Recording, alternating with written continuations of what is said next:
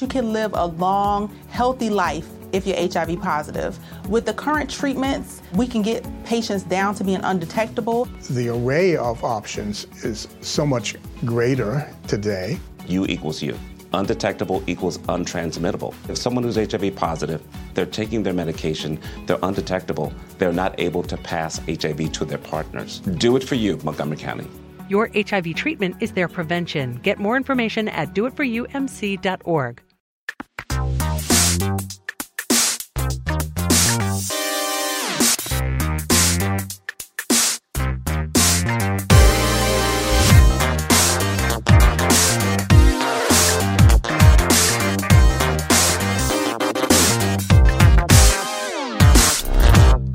Só colocar isso no... Não, já começou. Já começou? Já começou. Pronto. O que, que você tá usando com o celular na mão ainda? Desligando. Só porque hoje não tem um Teixeira pra te dar bronca, você acha que você pode tomar essas liberdades? Não, na verdade eu faço isso... Eu, deixo, eu só deixo no aviãozinho. Eu não lá. Quero suas é desculpas. Não? Hoje estamos só nós dois, Ricky.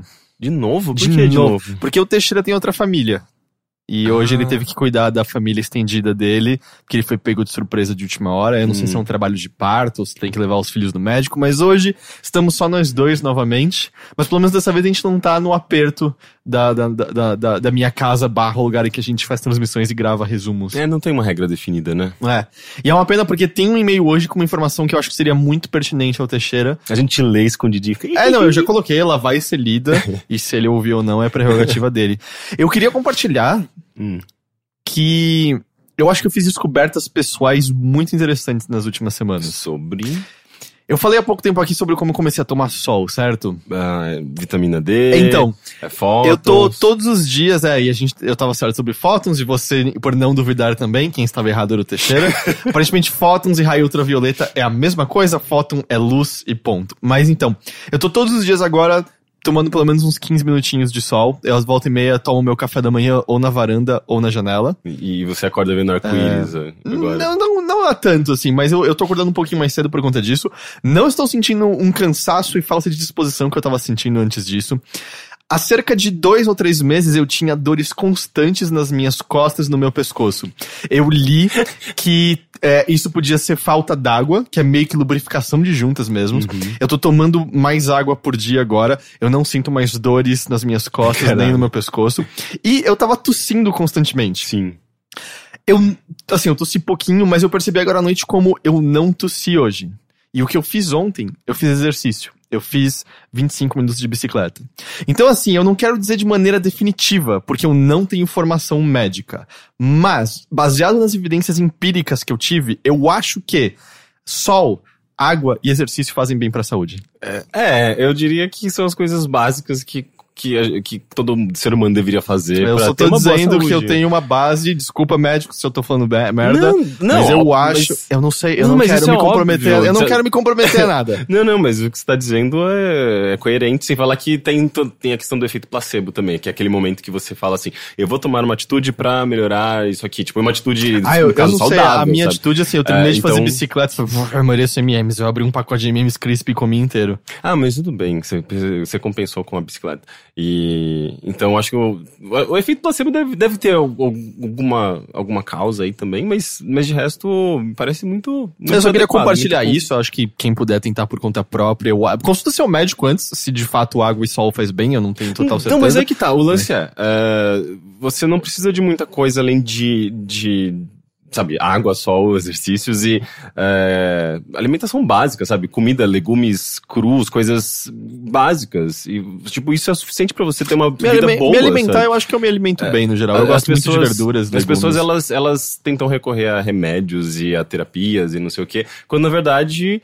O, o, são muitos passos antes que elas teriam que resolver, que é justamente beber mais água, que, que, que é super... É, é. Sobrevivência, sabe? É mínimo. E, aparentemente eu, eu preciso. Eu, eu, por exemplo, não bebo muita água, sabe? É uma questão de costume mesmo. Uh, eu tenho épocas que eu percebo isso, eu coloco uma garrafinha de, sei lá, tipo, de água do meu lado, eu fico bebendo o tempo todo, eu bebo um litro, um litro e meio de água todo dia, que é o ideal. Uh, eu não sei se tem uma medida ideal, eu vou, mas eu percebo como eu tenho mais sede do que eu achava que eu tinha. É, eu acho que é essa questão de hábito. Quando você começa a beber mais água, você sente falta de água, porque seu corpo se acostumou com a, a, a ingestão de líquidos constantes, né? Assim mas... como exercício, outras coisas, não sei, é... Mas bem. É, que bom. É, é, eu queria compartilhar isso, eu não sei se é científico ou não, mas tá compartilhado. Não, a gente não precisa e dessas com isso, confirmações científicas o tempo todo. Não, eu acho que é melhor, mas... E com isso eu só gostaria de dizer que saudações a todos, bem-vindos a mais uma edição do Mothership, o podcast de videogames do Overloader. Ah, esse é o de videogames. Esse é o de videogames, é o podcast que traz as suas horas douradas da semana, as horas que brilham e reluzem no seu anterior, que te trazem sensações auriculares tão boas quanto a de você tomar água, tomar sol e fazer exercício. Eu sinto que você tá brilhando muito mais do que eu. Eu me sinto brilhante mesmo. É, eu, eu me sinto eu, brilhante. Porque, até porque eu não tô tomando sol. Se bem que hoje eu tomei sol. Uh, não porque eu quis. Uh, eu... É contra a sua vontade. Ah, não! Ah! Não, é porque eu tive que ir na rua. Uh, eu não tô bebendo muita água, não tô fazendo exercício. Hum. Minha luz tá um pouco mais apagada. A sua luz tá um pouco apagada. Sim. Mas eu sou o Heitor de Paula, seu anfitrião, e eu tô aqui com o Henrique Sampaio. Olá. E não estamos com o Caio Teixeira hoje. Mas até que talvez seja providencial, porque talvez a gente tenha um podcast excessivamente longo, se tivessem os três, porque a gente teve muitos eventos acontecendo na indústria de games na última semana, certo? E a gente uhum. quer falar um pouquinho sobre eles, apesar que eu não sei exatamente quanto tempo a gente vai passar em cada um. Não é como se a gente medisse isso de antemão, né? Normalmente a gente improvisa na hora. Mas bem, então, vamos ao que a gente tá jogando.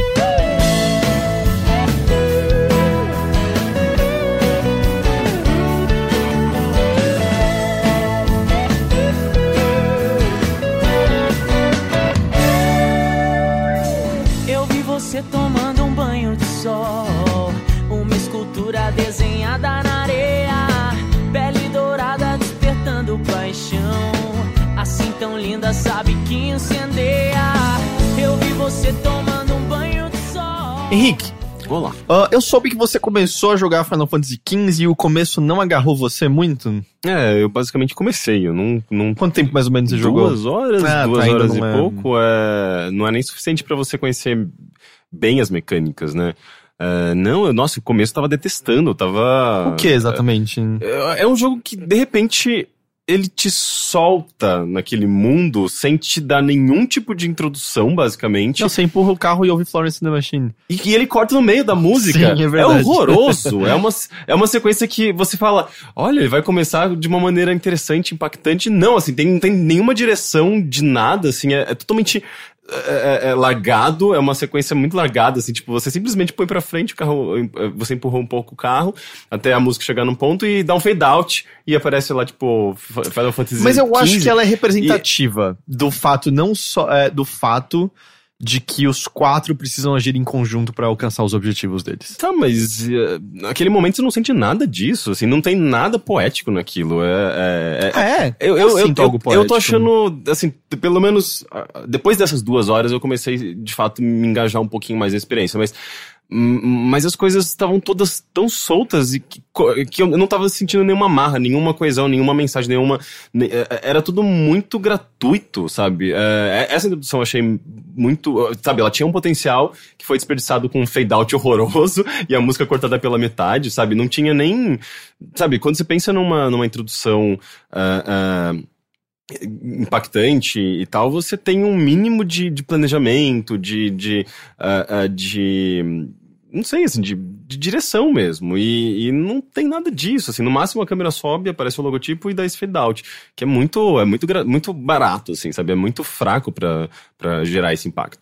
E sem falar que antes disso você tem aquela introdução mínima que não te representa nenhum dos personagens. Que é quando o rei tá se despedindo do, do, do Noctis, sim, não é? Sim, é, de fato, assim, fica muito claro que você precisa consumir as outras obras pra entender é, a, a história e pra ser introduzido. É, o, o jogo não faz esse papel. É, e eu, e eu sinto que partes desse começo até fica meio ah, eu tô solto agora porque eles vão começar a me introduzir o mundo, e eu sinto que essa introdução não acontece uhum. nunca. E, e, eu, e eu curioso assim, até depois do que eu, eu falei semana passada sobre Final Fantasy, muitas pessoas falaram, ah, mas muito mesmo do que está perdido taria, é, você veria sentido se tivesse assistido o Kingsglaive. E pelo que eu entendo, sim, se você assistiu o Kingsglaive, você se importa mais com o rei, que aparece um total, acho que de... Quanto, quanto você viu dele? Nossa, alguns segundos. Algo é, é isso que ele aparece no jogo. Mas assim, não há nada transmídia que corrija o que acontece no final da história desse jogo. Assim, tanto que, puxando até uma das notícias, você viu, né, o que o Hajime Tabata declarou não, hoje. Não vi nada de notícia nesse Final Fantasy quinze vai receber atualizações. Uh, algumas coisas mecânicas, eles estão pensando em adicionar um New Game Plus, adicionar um modo pra você poder jogar sem subir de nível, pra poder ficar mais difícil pra quem quer, adicionar um God Mode pra quem quer. Mas eles vão fazer patches... Parecem que... coisas meio artificiais, assim, é, meio... mas, bom... É, ele, ele lendo o feedback dos fãs, mas a coisa mais estranha é que eles vão, numa atualização, acrescentar história ao jogo. Então, tipo, tem um personagem que você não encontrou ainda, que acho que chama Ravus, se eu não me engano, uh, que é um personagem, justamente assim, na minha análise eu comento de personagens que parece que deveriam ter importância e são sumariamente uh, apagados. Esse é um dos que, eu, dos que eu estava pensando quando eu escrevi isso. Ele não, não, não significa nada, assim. E eles vão adicionar, através de patches, mais coisas à história que vão fazer você entender melhor as motivações dele. Nossa, mas... E eles vão gravar é... o áudio disso depois, então nem sabem quando isso e vai ser lançado. As pessoas que já jogaram o jogo? Tipo, eu? Eu não vou ver isso, basicamente, ou eu jogo de novo. É meio insano, né? Nossa, que coisa... É porque eles estão tratando como um serviço um jogo que não, não deveria... É, ter esse aspecto de serviço. É um jogo single player, uma experiência individual, não é, não é um, um multiplayer que, no qual uh, a experiência em si demanda uh, equilíbrios, uhum. né, e atualizações de acordo com o feedback. E assim, ele tem um Season Pass que vão ter histórias paralelas, vão se focar mais nos personagens, tudo bem, assim, eu acho que pode ser um universo que você tem mais... Uh, onde explorar, aquele uhum. mapa é super vasto, dá pra você adicionar coisas a ele, sabe? Ah, chefes mais difíceis é uma das coisas que ele menciona que poderiam ser adicionados pra quem quer mais desafio. Beleza, eu não vejo nada de errado nisso. E eu também acho que há o argumento por trás disso de que a nossa concepção de que arte é um negócio que tá ali pronto e imutável é uma concepção no, no geral errada, assim. A arte é um negócio que tá sempre mudando em andamento, assim. É, eu já ouvi isso até de, de designers da Blizzard. Eu não consigo que... atrelar Final Fantasy quinze à arte. Não, tá, é um produto é, extremamente comercial. Criações... Mas... Comerci... É, criações... É que se você começar assim, você vai começar a criar muitos poréns pra qualquer forma de criação... De, de criatividade, de criação artística. Sim, mas mas onde tempo... o meu ponto onde eu tava chegando assim, eu já ouvi designers hum. da Blizzard falando assim, ah, a gente olha, por exemplo, pra estátuas gregas e fala, ó, oh, tá aqui o ápice da beleza, exatamente como foi concebido. E hoje em dia a gente sabe que todas eram pintadas e a gente não tem mais essa pintura em volta delas. Ou a gente tem em volta e meia poesias que a gente olha e fala, nossa, tá aqui a perfeição que ele alcançou com esses versos. E você tem, por exemplo, o Carlos Drummond de Andrade tem algum, alguns poemas que versos ou palavras foram mudadas de uma edição pra outra. Então, arte... é mutável. Nesse sentido, me parece ok Final Fantasy quinze ser alterado, ter mais história adicionada. O lance é que a minha crítica a esse personagem, ou por exemplo, a eventos que acontecem no capítulo treze, que é um que eles querem melhorar a cadência, porque ele... Eu não vou entrar em detalhes porque são leves spoilers, mas ele é muito chato. Eu senti de primeira jogando. E é uma crítica comum, você encontra em, tanto em fóruns, jogadores relatando, quanto em outras análises. Eu não consigo ver nenhuma desculpa para o jogo ter lançado e estarem recebendo feedback meio... Ah, não, é verdade, né? Esse personagem com o qual a gente não fez porra nenhuma, vamos, vamos ressaltar ele mais, sabe? Não, não, não era um segredo que isso era problema. E eu não consigo imaginar que as pessoas dentro da, da Square... não tenham percebido isso em certo momento. Entende o que eu quero dizer? Eu acho que é um problema... que... que surge em projetos muito grandes e projetos que acabam tomando essas proporções... Uh, uh... e se tornando um negócio que foge um pouco do controle deles mesmo. Eu acho que, é, ainda mais quando eles estão fazendo uma coisa transmídia que a narrativa é distribuída por tantas coisas. Que e... fica fragmentada. É, e... E, e provavelmente quantas pessoas passaram, trabalharam com essa narrativa... É, quantos designers de narrativa e, e roteiristas, e além dos diretores, trabalharam, escreveram e fragmentaram isso. Eu não sei nem se dá pra ter controle de tudo isso. Além de coisas que, se você pega o Kingsglaive, eles ressaltaram, por exemplo, os atores americanos. Tinha o Aaron Paul. E enquanto no japonês, provavelmente a equipe tava muito mais focada com os atores japoneses na sua direção. Então você já cria, né, umas certas distinções por conta disso. É, é muito curioso. Sim. Um, é... é, é... E eu acho que esse começo também é, é um pouco consequência disso, de... Uh, não sei, de um jogo que passou na, por, pela mão de tantas pessoas diferentes e eu acho que pessoas acabaram entrando e saindo do, do, do desenvolvimento, pelo que eu me lembro. É, o, uh, o Hajime Tabata nem era o diretor original, original era o Tetsuya Nomura, né? Nomura. Uh, eu acho que são duzentas, trezentas pessoas, não me lembro exatamente quantas pessoas trabalharam nesse projeto, mas é tipo, sei lá, nível os Assassin's Creed da Ubisoft com os dos seus uh, oitenta uhum. estúdios. Uh, E eu acho que o começo, de certa forma, tem... Ele, ele te solta de uma maneira muito abrupta naquele mundo... E tudo bem, ele vai introduzindo as mecânicas conforme você vai realizar uma ação, né? Tipo, você entra no menu, na primeira vez que você escolhe uma opção, uh, ele te mostra uns detalhezinhos, né? Tipo, como se fosse uns menuzinhos com um tutorial breve, assim, super uh, superficial mesmo. E pra, pra, meio, pra meio que abranger um pouco de todas as mecânicas. Mas mesmo assim, uh, uh, tem coisas que eu não entendi ainda muito bem. Tipo eu, o quê? Eu não sei, as magias mesmo, eu achei... super ah, confusas. Eu, eu praticamente eu, não usei durante todo o jogo. Eu só consigo usar o fogo porque é o que eu... Eu tentei usar, usar as outras coisas, equipar outros tipos de magia, mas eu não consegui. Falei, eu vou ficar no fogo mesmo, não é como se eu tivesse precisando. É que você tem que agora. primeiro criar. Você tem que ir no... Sim, é, eu tentei criar. Só e que você não... tem que sugar primeiro do ambiente okay, os recursos. Eu fiz isso, eu criei, mas eu não tinha um botão pra confirmar a criação. Ah, então, ela é uma porcaria, porque você desce, ele te dá a opção de você adicionar um item. Sim, é. Eu você tem que apertar percebi... pra baixo de novo, tem um conforme achatadinho esquisito. Hum. É, eu, eu, não é, o design não é muito bom desse conform. Ele tá ali, você tem que apertar pra baixo de novo e aí, é. é, então, eu tive problemas com a interface, eu tive um pouco de... As batalhas eu, colo- eu coloquei em, em modo de turno, eu não sei se hum. você... você eu cheguei a olhar muito brevemente, eu, eu, me pareceu claro que ele não é voltado pra, pra é, esse então, estilo. Na verdade, você, se você não se move, é, o jogo dá uma travada, né, tipo, ele, uh, ele fica estático. De fato, assim, não é nem uma câmera lenta, assim, é, é, ele, ele pausa completamente e vira meio que uma visão meio que estratégica, assim, uhum. é, tipo, ele destaca os inimigos, ele mostra meio que quem tá pra te atacar, e você pode meio que tomar uma decisão uh, ali, tipo, de quem você vai atacar primeiro e tudo mais, mas eu não sei se tá fazendo muita diferença. É, não, eu, eu ainda acho que, assim, quando você abre o menu de itens, o jogo congela. Se o jogo não congelasse no menu de itens... seria mais difícil. Mas como ele congela, eu sinto que nisso ele já tem a pausa tática necessária. O resto eu nunca senti que eu precisava parar pra respirar, ainda mais pelo fato de que é só segurar um botão que você desvia de praticamente todos os ataques, né? Sim, então... eu tenho achado a câmera um, um desastre. É, eu vi umas pessoas comentando também, é, isso parece eu não que ela, isso. Parece que ela... Se você tiver... próximo de uma parede, de, de uma árvore, de alguma coisa, ela faz questão de se magnetizar e ficar atrás desse objeto. Porque o tempo todo é, coisas aparecem na frente, sabe? Por que, que eles não fizeram uma programaçãozinha básica pra... É, assim como os personagens que entram na frente da câmera, eles desaparecem, né? Esses objetos também deveriam Sim. desaparecer da mesma forma.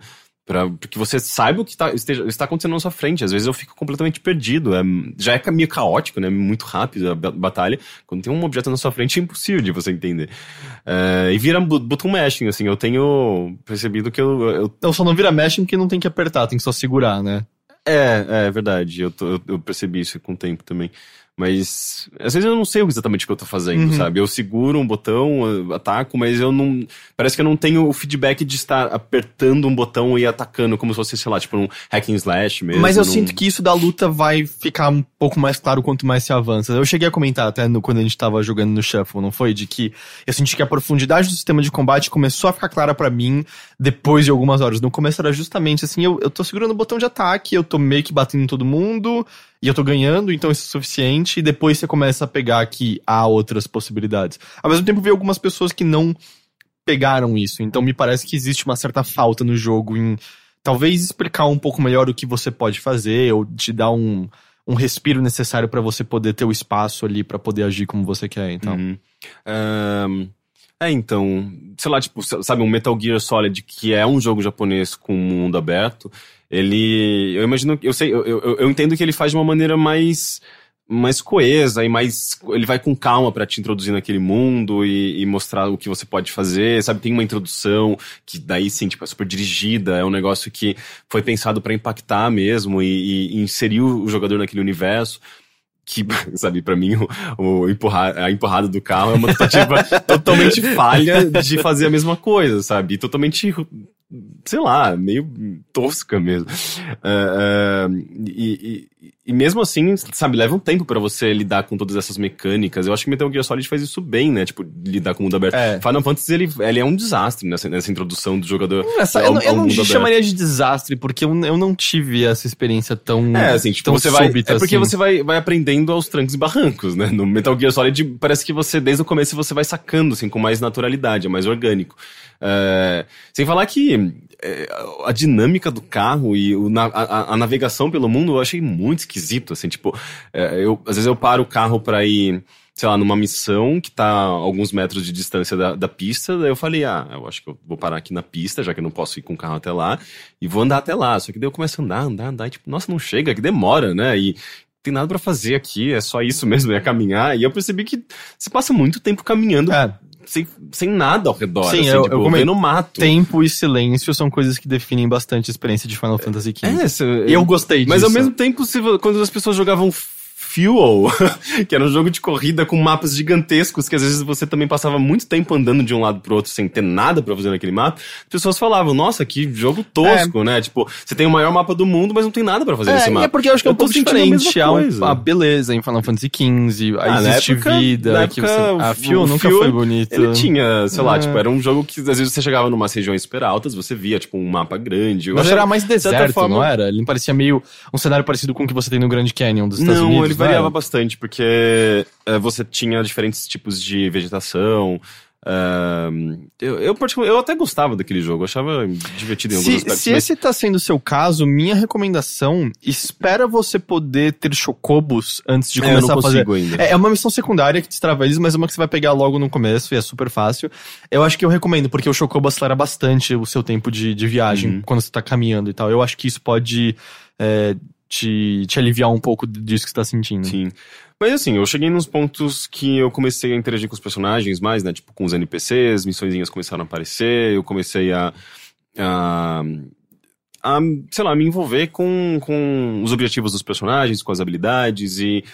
aos pouquinhos eu tô me integrando melhor àquela, àquela experiência. Você sabe? Vai insistir mais um pouco, pelo menos. Ah, né? não, não, eu não quero desistir, não. Eu só, só realmente não gostei desse começo. Uhum. Eu achei que era, foi tudo muito eu... solto, uh, sem, sem, sem essa cola ligando essas partes, sabe?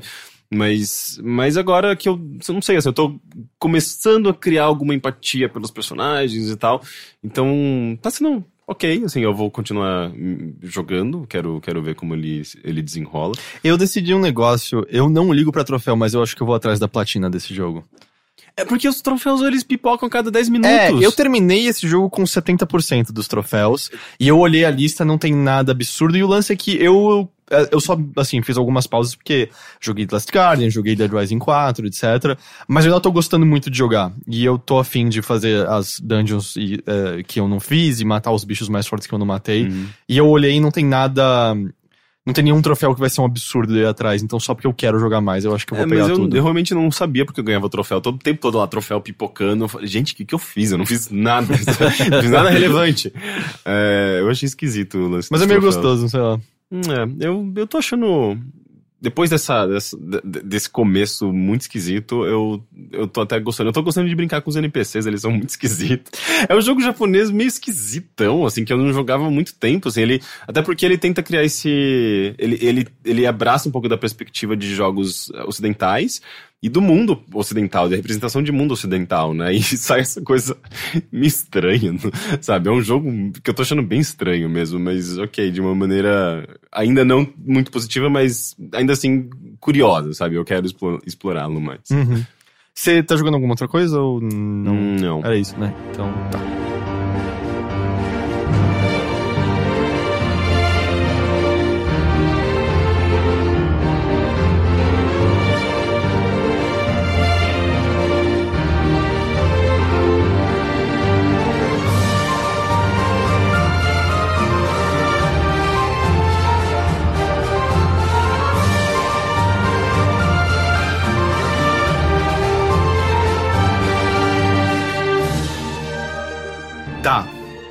Senta, porque eu joguei algumas coisas. Ah, você é o cara dos videogames ultimamente no, no, no Overloader, né? Eu, bom, é, The Last Guardian foi o principal título que saiu que eu já terminei. A essa altura, se você quiser entrar no Overloader, você já vai encontrar análise publicada, você vai encontrar shuffle dele também. Uh, em breve a gente vai ter mais opiniões, né? Você tá, tá com ele agora pra jogar. The Last Guardian é um, é um, é um jogo complicado. Eu acho que ele tem coisas muito positivas sobre ele. Mas eu acho que ele não tem falta de, de problemas. É... É, é curioso o contraste de Final Fantasy quinze e The Last Guardian terem saído tão próximos um ao outro e serem ambos jogos que ficaram no limbo de desenvolvimento tanto tempo e terem usado esse tempo de maneiras tão diferentes. Por quê? Final Fantasy quinze, desde assim, do momento que era Versus três até agora, o que a gente tinha visto no passado, foi muito claro que muita coisa foi jogada fora de lá pra cá, assim, e que ele mudou consideravelmente. The Last Guardian, se você olhar por a primeira apresentação na qual ele foi anunciado na E três, você vê naquele vídeo cenas que estão exatamente no jogo até hoje. Então muito dele permaneceu como ele era. Tanto que as informações que a gente tem do Fumito Ueda é que parte do que impossibilitava a existência dele no PlayStation três era uh, o poderio do console para poder fazer com o Trico, né, que é o, o, a besta que acompanha você, o que o Fumito Ueda gostaria que ela fosse. Mas enfim, vamos lá por partes. Um, você, nesse jogo, é um garoto que acorda numa caverna ao lado dessa besta que ele conhece como uh, besta comedora de homens. É assim que os anciãos da, da, da vila descrevem esse ser. E ele acorda cheio de marcas no corpo que ele não entende porque estão lá. E diferente de outros jogos do, do, do Team Ico, hoje em dia é, é Gen Design, né, o que restou do estúdio, existe uma narração acompanhando tudo isso, porque o jogo é inteiro narrado pelo garoto já mais velho. Então, por mais que ainda existam coisas bastante subjetivas e você não compreenda muito do mundo, existem coisas muito mais concretas do que você tinha anteriormente, sabe? Não que fossem desprovidos de falas os jogos antigos, mas eu sinto que, cara, toda aquela intro de, de Ico, por exemplo, era meio... Eu tô sendo levado pra esse negócio, não tem ninguém me falando absolutamente nada do que tá acontecendo aqui, se esse garoto entende o que tá acontecendo com ele, se ele, é, se ele foi pego de surpresa, se ele tá indo contra a vontade dele, etc, et cetera.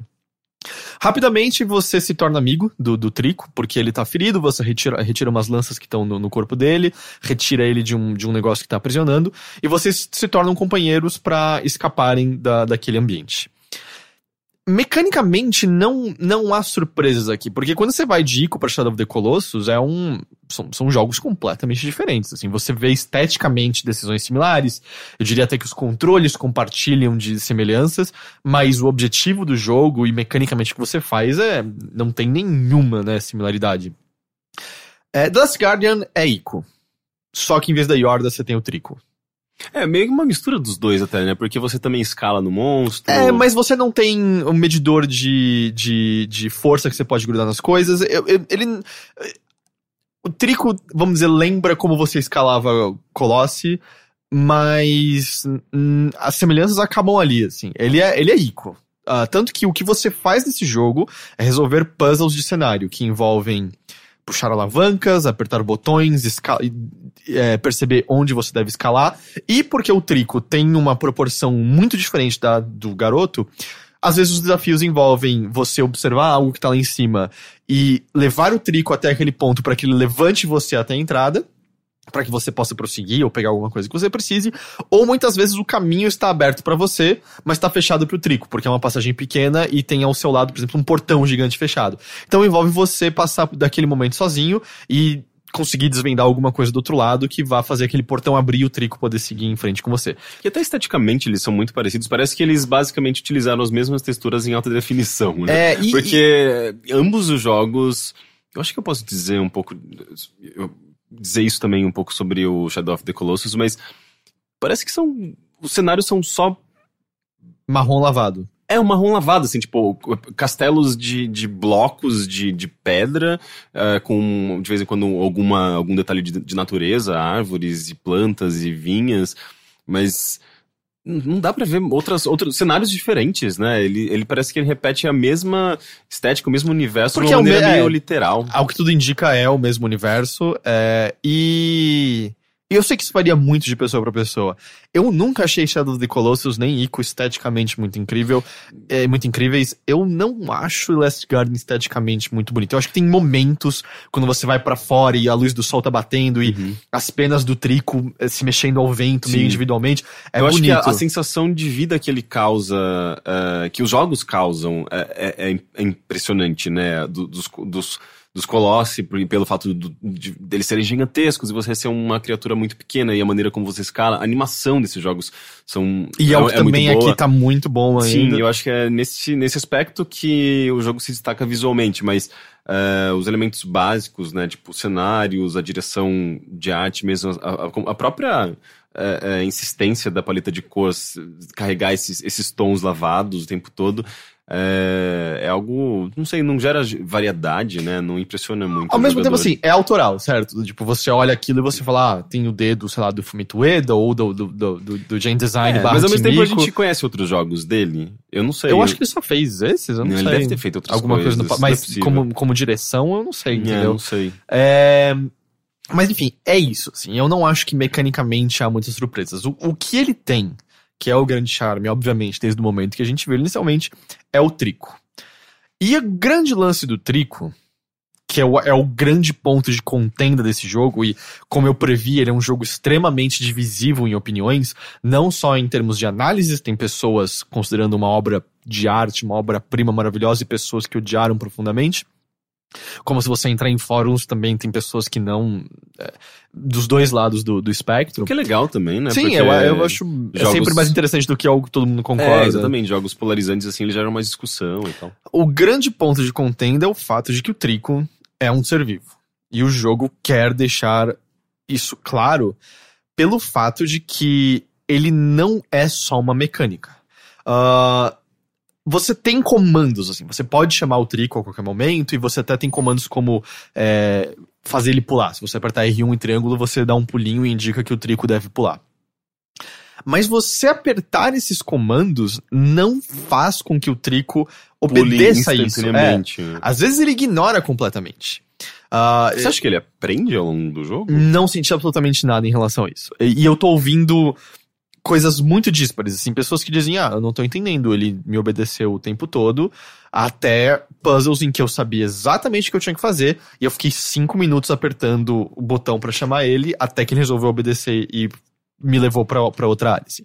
É, não fica claro se eu tinha que estar fazendo mais carinho nele, mas o jogo não... É engraçado, assim, o jogo não indica nada disso, e aí com isso você pensa, assim, ah, é um... esse estúdio, ele é sempre mais objetivo, ele gosta de deixar as coisas subentendidas. Ao mesmo tempo... Nos últimos cinco minutos de jogo, apareceu um prompt na tela dizendo, aperte triângulo para pular. Eu, a, a tela de tutorial, o prompt tutorial fica com você o jogo inteiro. E, eu, e assim, comandos básicos, assim, eu cheguei no final, eu acho que eu sei pular, sabe? Nossa, eu cheguei... estranho. É super estranho, é super estranho. Eu não sei se é um pouco... Será que eles não esqueceram dessa janelinha no final do então, jogo? O Dogão... Ou eles empurraram pro final do jogo e falaram, não, ninguém, sei lá, no, no momento, uh, o, o trigger do código... Sei lá, eles empurraram pra um, pra um ponto que eles acharam que as pessoas não, não iam chegar, não sei. Eu, eu conversei com o Dogão, né, da revista PlayStation e do, do canal Calibre Lordal. A hipótese dele é de que isso é equivalente a, por exemplo, o que você tem em Zelda, que você tem o A lá em cima, que muda a ação de acordo com o, o ponto em que você tá. Uhum. Tipo, normalmente é rolar, mas se você encosta num cubo A, vira grab. É, é contextual. Vira, né? É, contextual. Só que é uma janela grande no canto superior direito que tem... toda a estética de um prompt tutorial. Então, mesmo que seja um negócio te ensinando, te, te avisando contextualmente o que você tem que fazer, é só feio e esquisito. É, não, não funciona assim. E, e assim, o, o grande problema dessa atitude do Trico é... Eu tive vezes em que eu olhava e falava, bom, acho que essa é a solução do puzzle. Porque o cenário...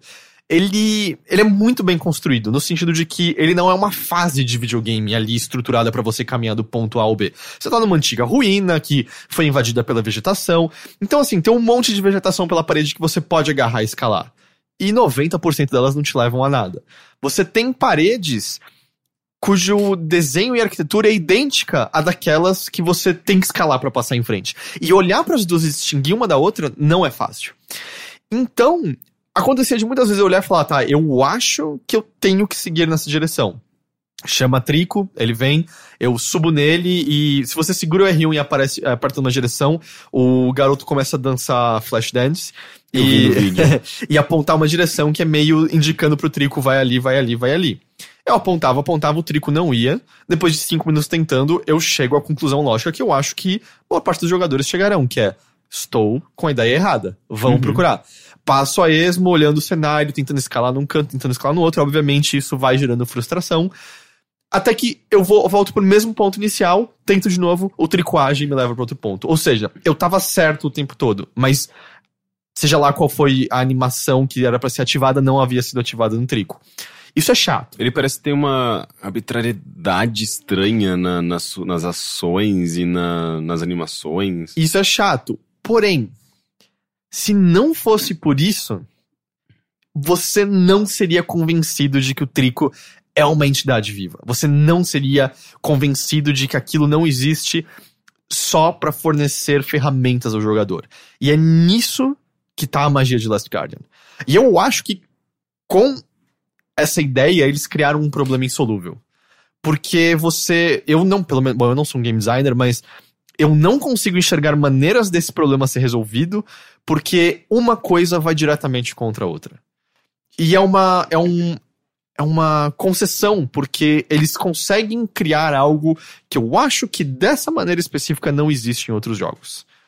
Porém, eu desgostei de boa parte dessa coisa que eles criaram durante minha experiência com Last Guardian. Eu, foi um jogo que me entediou ativamente uh, diversos, diversos momentos. E é super complicado com isso, assim, é, é, é, um, é, é difícil, assim, passar algum veredito pra esse jogo, é o que eu tentei no meu texto que tá no site, porque eu, eu sinto que ele é um jogo bastante ambíguo nesse sentido, eu acho que ele realiza o que ele busca realizar, mas eu acho que a ideia dele em si tem problemas conceituais uh, profundos, e, e o lance é que dá pra ver que tem pessoas que se apaixonam pelo Trico completamente e não ligam pra nenhum desses problemas. Enquanto tem outras, uh, no campo no qual eu parcialmente me encontro, que olham e falam, cara, tá difícil conseguir apreciar o que há de incrível aqui, porque essas outras coisas entram no meu caminho o tempo todo. E isso eu nem tô botando em conta problemas técnicos uh, que esse jogo tem. Tipo, no PlayStation quatro normal, ele roda mal. A taxa de quadro é baixa. Eu, a tela chegou a congelar em alguns momentos pra mim. É... A câmera é um lixo absoluto, assim, é, é horrorosa, assim, é, é muito difícil, ela, ela funciona com inércia, ela começa alerta e depois pega a velocidade, é difícil você olhar pra onde você quer, as coisas entram na frente dela o tempo todo, é muito normal você estar escalando o trico e de repente a tela virar tudo preto ou uma maçaroca de, de penas na, na sua cara, é... Quando, vo- quando você segura o botão do trico, ela tenta meio que focar onde tá o trico e focar onde você tá querendo olhar. Ela é normal cortar coisas bonitas e importantes acontecendo quando você segura esse botão. Ela é ruim, ela é ruim.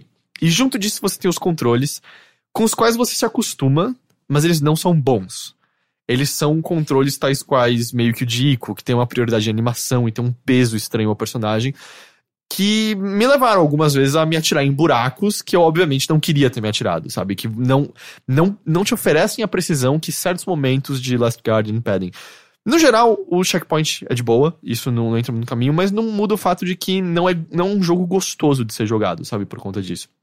Mas eu não tô nem botando isso no mérito desse problema, que eu acho que é um problema mais uh, no cerne conceitual do que define Last Guardian, sabe? E, e eu acho que é, um, é, é justamente, assim, a temática que tá sendo explorada por Last Guardian é essa. Por quê? Ahn... Uh, Sem entrar em detalhes como isso aparece na trama, mas me parece que o que ele tá explorando ali é a dualidade do fato de que nós desejamos controlar aquilo que amamos, nós dese- desejamos que aquilo que é muito importante a nós esteja ali pra nós incondicionalmente, com o fato de que a gente precisa compreender que coisas que existem à parte de nós, mesmo que nós amemos profundamente, não são parte nossa. E elas vão agir independente e muitas vezes vão agir de forma que vai diretamente contra os nossos desejos.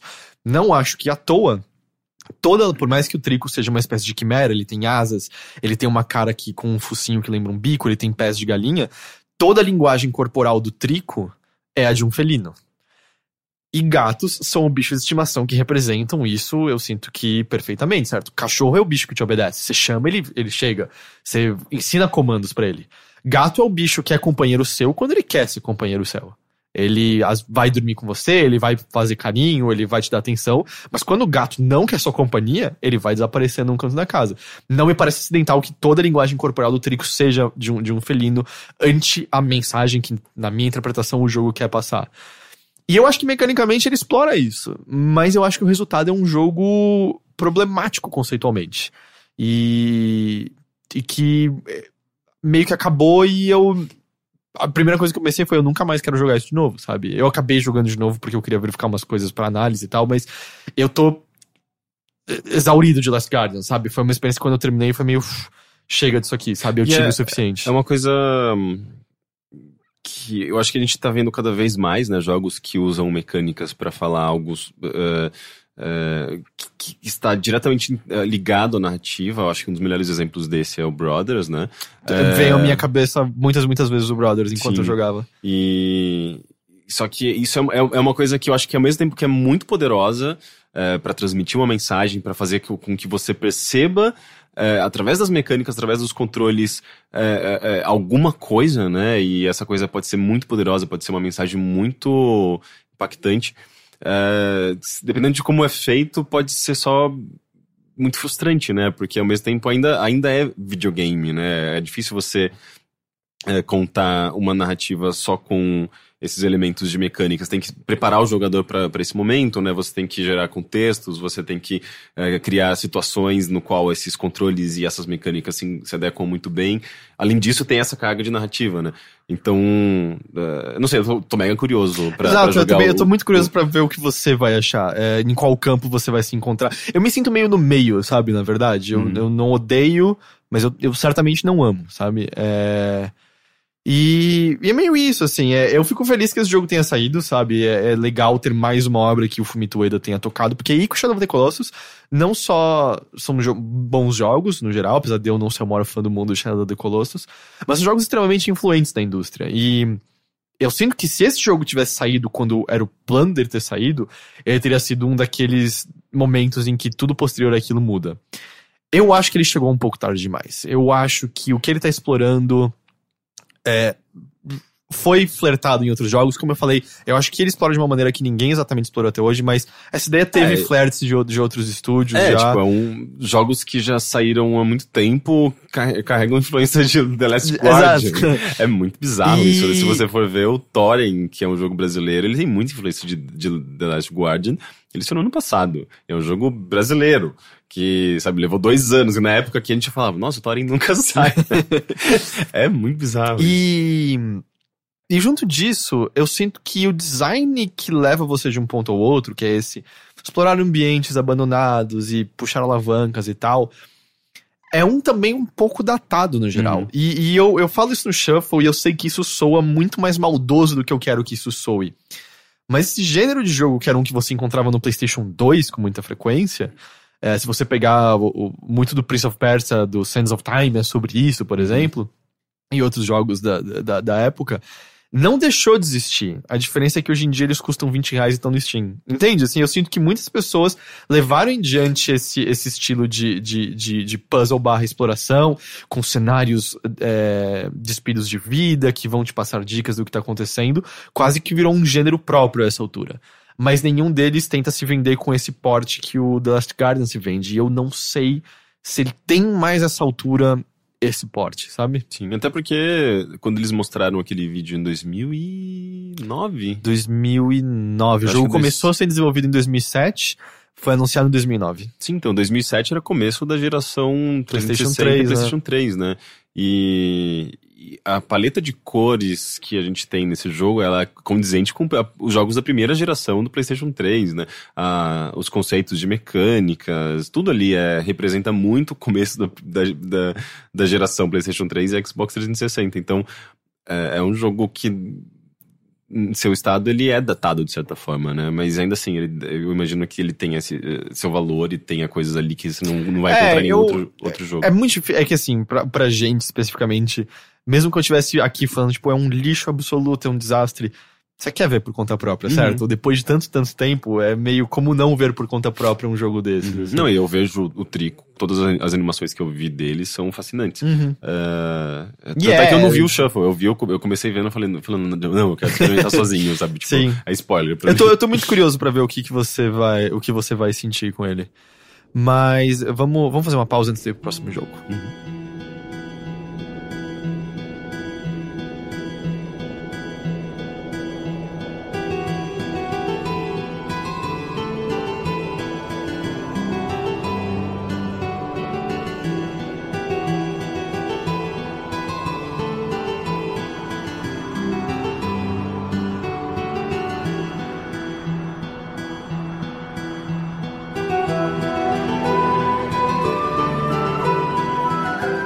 Além do Last Guardian, eu quase terminei o Dead Rising quatro, que acho que é um dos jogos que foi muito esquecidos, né, nesse momento do ano. Eu acho que ele só não foi mais ignorado que o Steep, que saiu no último sábado e ninguém lembra. Nossa, é verdade.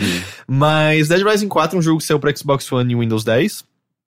E É a continuação de Dead Rising, ele estrela de novo o Frank West, né, que era o protagonista do primeiro de todos. Uh, ele também estava no Dead Rising dois Off the Record.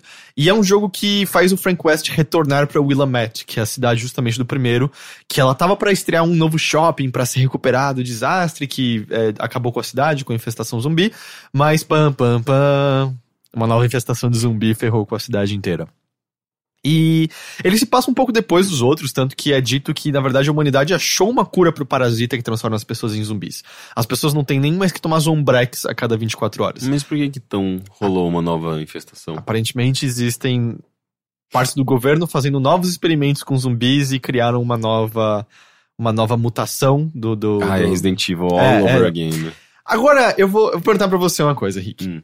Eu sei que a, a coisa que você diria seria muitos zumbis, mas fora muitos zumbis, o que que define Dead Rising pra você? Algumas, vamos dizer, três ou quatro características que definem Dead Rising pra você. Armas malucas... Isso é... entrou no dois, mas tá, ok. Entrou no dois? Não, no primeiro já tinha armas malucas. Você, não, você só pegava armas prontas no primeiro, você não juntava uma coisa ah, com não, outra. Ah, não, sim, mas eu não tô falando... Que eu, quando eu digo armas malucas, eu falo... É uma coisa à parte ah, da junção de... Tá, ok, tá. Armas malucas... Tipo, podem ser tanto individuais quanto juntos. É, justo, mas... você pega um Mega Buster de brinquedo e atira. É, por exemplo. Tá, armas malucas. É, tipo, esse, esse senso de humor, né? Um senso de humor meio sem noção. Uh, não sei, liberdade de ações, assim. A ação de... tá falando de uma das coisas que eu achei que você ia falar. Por quê? Que é que, que eu achei achou? que você ia falar de outras coisas, mas, mas tá, mais, mais duas. Uh, R P G, elementos de R P G. Tá, eu vou, eu vou eu falar. Você não...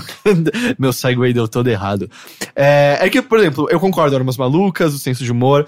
Mas você pensa também, por exemplo, pressão do tempo. Uhum. Concorda? Ou, tá... É, no primeiro Resident Evil. Não, o dois e o Off the Record tem também. Tem, o tre- mas, o três não é, é... mas não é muito sentido. O, é, é sentido ainda. No três é quando eles deixam. Eles param de. Mas o dois você ainda tem que correr de um canto pro outro pra poder fazer tudo.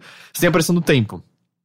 Você tem psicopatas. Psicopatas são a parte essencial de Dead Rising. Uhum. E você tem também uma pressão por gerenciamento de itens. Mas os psicopatas não são basicamente chefes? São. Então, no dois, assim, no dois é, e no um, no dois um, e no três. São chefes, mas eles são caricatos, né? Eles representam, tanto que você até se sente incomodado com alguns deles. Mas são figuras caricatas levadas ao extremo e tal. Uhum. Que exploram normalmente o que há mais de pulp em, no, no gênero do terror, eu sinto. É, e você também tem o gerenciamento de itens. Que é... Eu vou ficar com itens de cura, ficar com esses itens de ataque, os uhum. itens de ataque vão quebrar.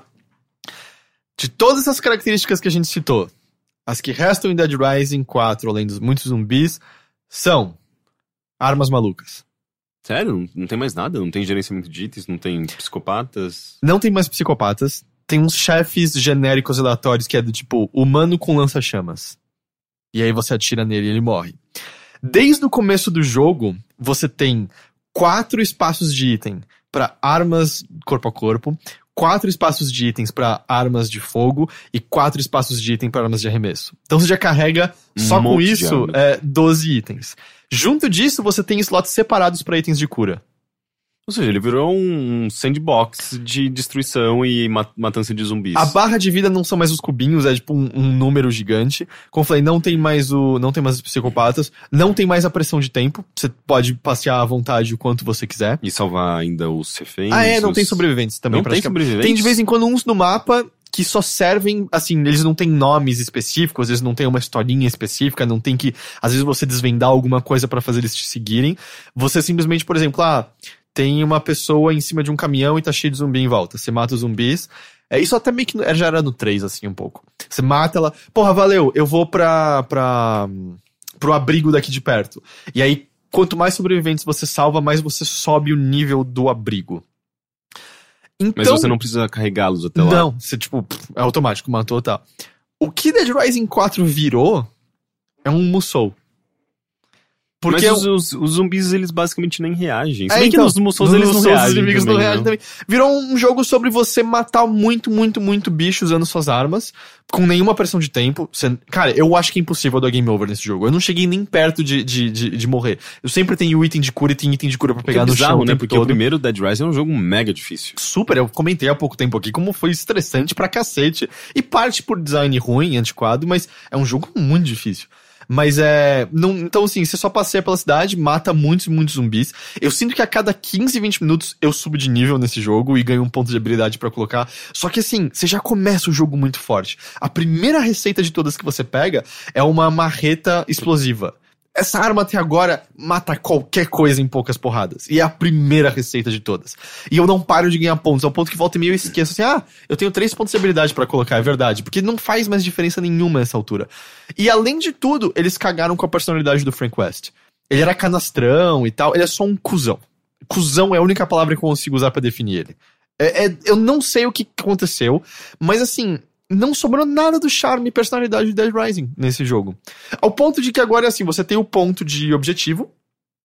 E se você... É, quando você limpa uma, um abrigo, você abre vendedores, porque tem dinheiro que nem tinha no dois. E você pode comprar roupinhas extras, você pode comprar veículos. Eu não sei porque você iria querer comprar veículo. Tem um monte na rua pra pegar o tempo todo. Você pode combar veículo também, que nem nos anteriores. Nossa. É, no três você já podia fazer combos de veículo. Você junta um no hum, outro e fazia uns, uns veículos de destruição loucos e tal.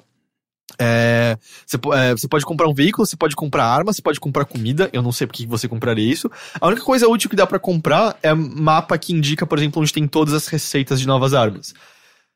Só que eu não preciso de nenhuma delas, então eu só tô indo atrás delas porque... Ah, deixa eu ver o que elas são, pelo menos, porque é a parte mais divertida. Eu, por exemplo, fiz um cetro que dispara gnomos de jardim e cujo especial, quando você enche o combo, você bate, chama Gandalf, o nome do negócio. Você faz meio que um You Shall Not Pass e aí sai um exército de gnominhos explosivos nos zumbis. É, o que eu vi, as armas são super divertidas e criativas. Ele tem... Ele parece um jogo bem divertido ainda, mas uh, é estranho, né, perceber que aquelas características que determinavam, definiam que era Dead Rising...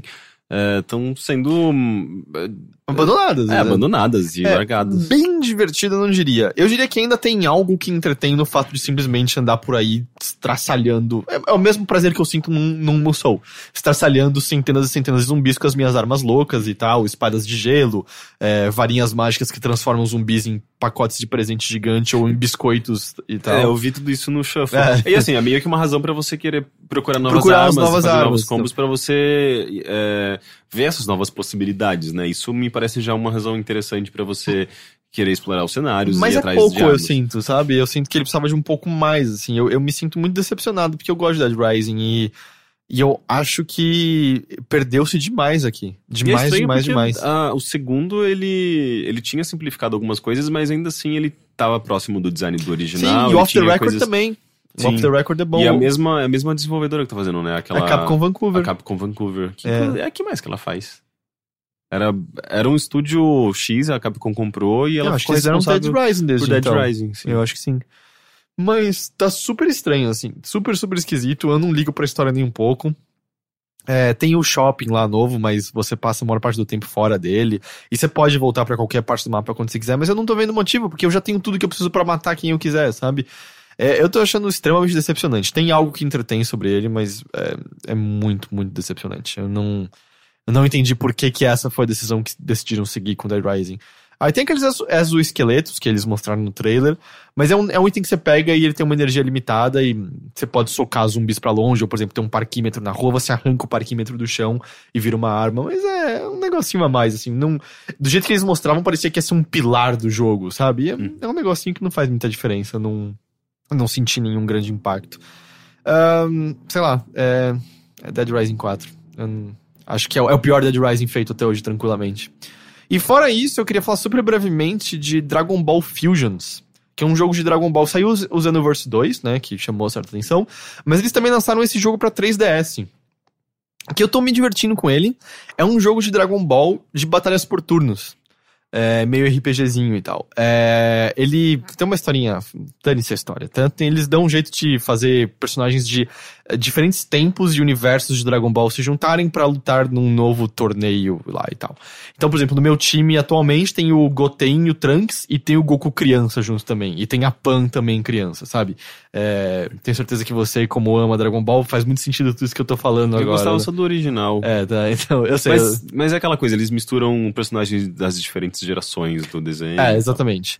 E junto disso você pode recrutar outros personagens que são criados aos moldes dos desenhos do Akira Toriyama. Então tem muita gente que claramente tem Ou design... Seja, você chama os personagens do Dragon Quest. É, né? É que tem os alienígenas daquele mundo. Então você chama variações de Majin Buu, você chama variações de Frieza, tem muitos Namekuseis, tem... versões femininas da Tropa Gnil, volta e meia também. É, basicamente, Akira Toriyama é, é o, o Matt Groening do Japão, né? É, cacete! Sim. É, porque, tipo, você tem uns personagens muito fáceis de você mudar. Parece que ele já criou todos os personagens... Aliás, ele criou todos os elementos de personagem, cabelo, olho, nariz, boca e tal. E daí ele, ele tem um computador que dá um aleatório, assim, surgiu um personagem Eu novo sinto, do Akira é, Toriyama. Tipo, a, eu sinto que a Nintendo devia ter chamado o Akira Toriyama pra fazer os templates dos Mis. Talvez, E né? aí você só, tipo, só vários tipos de olhos de Akira Toriyama, vários tipos de nariz, cabelo, Sim. e aquilo seria seu Mi. É meio que isso. Mas o que é mais interessante, assim, é o combate, porque ele é por turno, mas ele também tem questão de posicionamento estratégico, assim. Ele, imagina uma pizza, e o que acontece é que você sempre pode usar ataques é, físicos ou de longa distância. E os de longa distância, que são os raios, mudam de personagem pra personagem. Então, por exemplo, lá, o Trunks tem um personagem, um ataque de, que é de área. Então, se dois inimigos estão meio juntos, o ataque vai pegar todos. O Goten tem um ataque que é um raio contínuo. Então, se eu miro no inimigo e me posiciono é, de forma a ter outro no meio do caminho, o raio vai acertar os dois e assim por diante. E o que você pode fazer com os ataques físicos é... bater nos inimigos pra trocar a posição deles pra fazer com que os seus ataques mais fortes peguem é, vários inimigos de uma só vez. Isso é em num campo dois D lateral ou... É, não, imagina levemente isométrico, assim. Uma, uhum. uma pizza levemente isométrica. Assim, você não... Você anda só nessa pizza, você não fica voando pra cima e pra baixo nas lutas e tal. Hum, entendi. É, e aí você também tem outras coisas estratégicas, como você socar alguém pra fora dessa pizza, dar um ring out. Que além de causar mais dano a, ao oponente, se você matar ele com um ring out...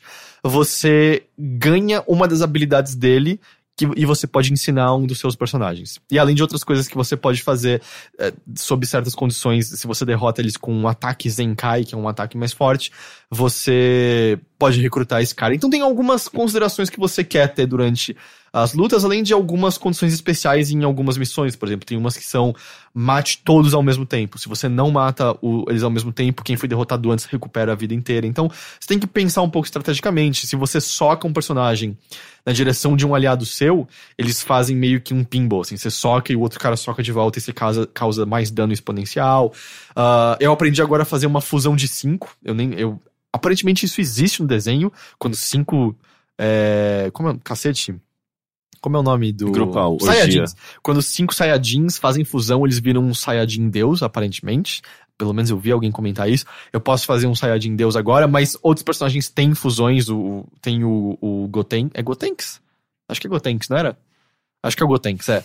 é tem, tem, o, tem o Gotenks. E eles criam fusões que nunca apareceram no desenho. Tipo, a Tropa Gnil faz fusões entre si e cria variações. Então isso, isso eu acho legal, porque eles pegam ideias que tinham no desenho e levam a, a um novo patamar brincando com isso. Deixa assim. eu ver se eu adivinho a produtora desse jogo. Aliás, a, a desenvolvedora é a Jimps? Eu não sei. Eu não sei quem é o estúdio que fez esse jogo. É, é porque tem cara de jogo da Jimps. É, tipo, sendo um, um jogo Dragon Ball pra três D S, é isso que é. você falou? Deve ser da Jimps. Tá tudo bonitinho. O áudio é, é todo em japonês, não dá pra mudar isso. Ele é só traduzido no texto. Eu acho que é a decisão correta. O texto tá meio, meio mal traduzido, e às vezes as falas não cabem no, no, no campo do jogo, e aí não dá pra ler tudo que traduziram. Eu tô acostumado com jogos em português, né? É que muito é, comum é, acontecer isso. Mas é, eu acho que o maior problema dele é que ele é muito fácil. Muito, muito, muito fácil. Mas ele tá sendo uma distração gostosa, assim, porque ele é leve, sabe? Tipo, todo mundo é só... Yay! Somos os melhores rivais um do outro! Uh! Vamos só se socar, mas em nome do amor. E aí, eu, sei lá, antes de dormir, pego, jogo uma meia horinha e dá uma relaxada, e pra mim tá bom, assim. Eu tô achando ele, ele divertido. Ele é um, é um jogo agradável. E é isso que eu tô jogando.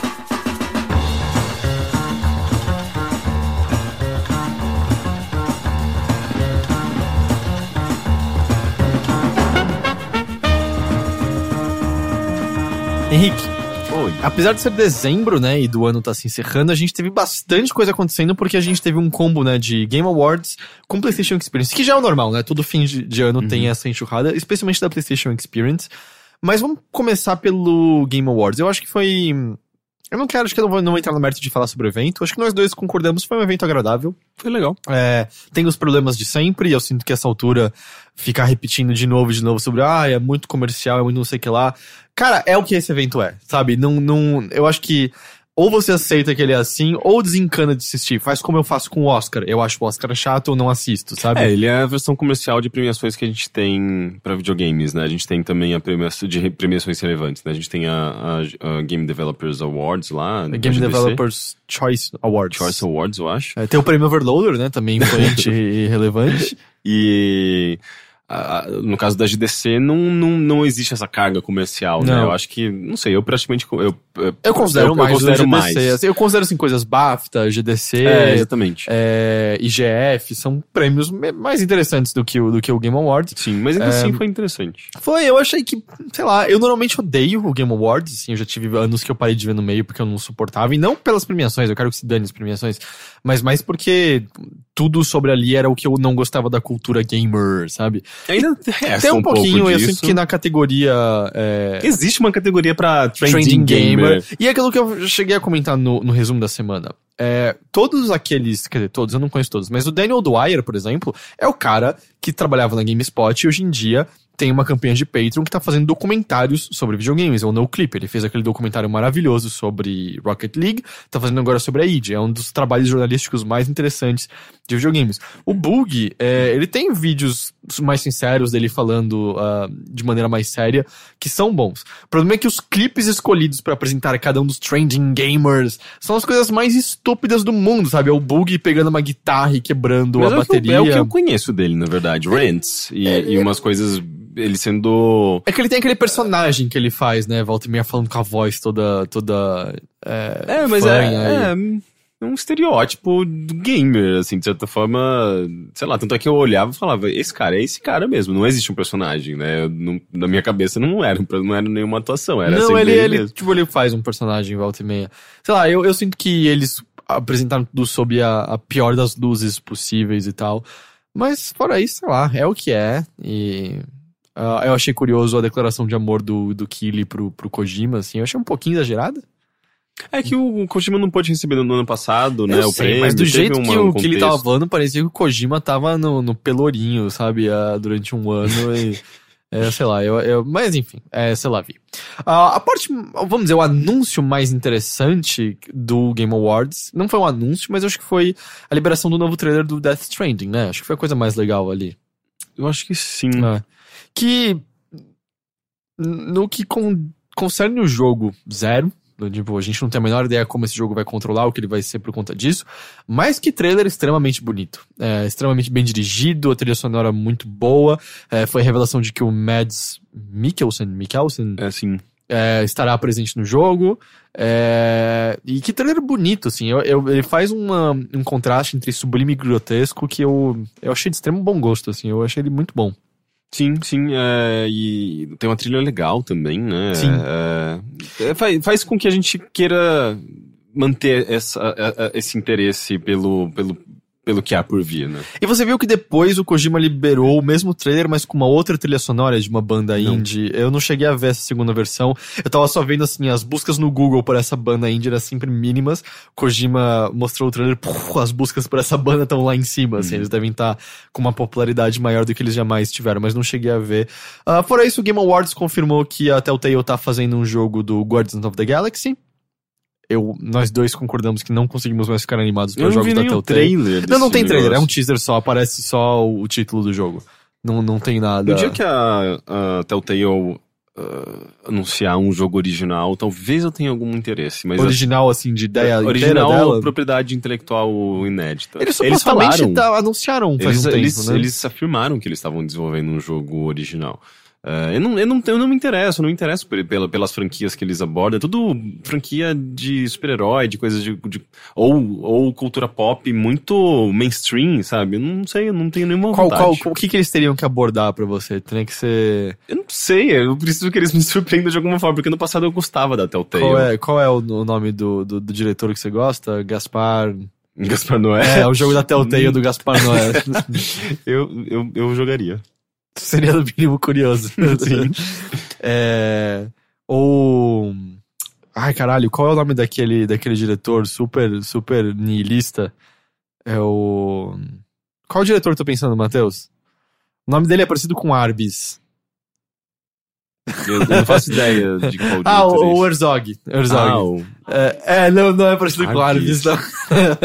Não é parecido com Arbis. É, poderia ser um, um jogo da Telltale do Herzog, em que toda vez que você tem uma ação, poderia aparecer... É, os personagens irão lembrar disso, mas não faz diferença, porque todos vão morrer e nada disso importará daqui a alguns anos. Essa é a frase que aparece o tempo todo. Tá aqui a ideia Telltale, só pegar... É, não, não era Arbis, eu tava pensando no Sonic the Herzog, que é a, a combinação do Sonic com o Herzog. É... Mas depois do Game Awards, a gente teve a PlayStation Experience no último sábado, né? Pra quem tá ouvindo isso aqui quando o podcast foi ao ar.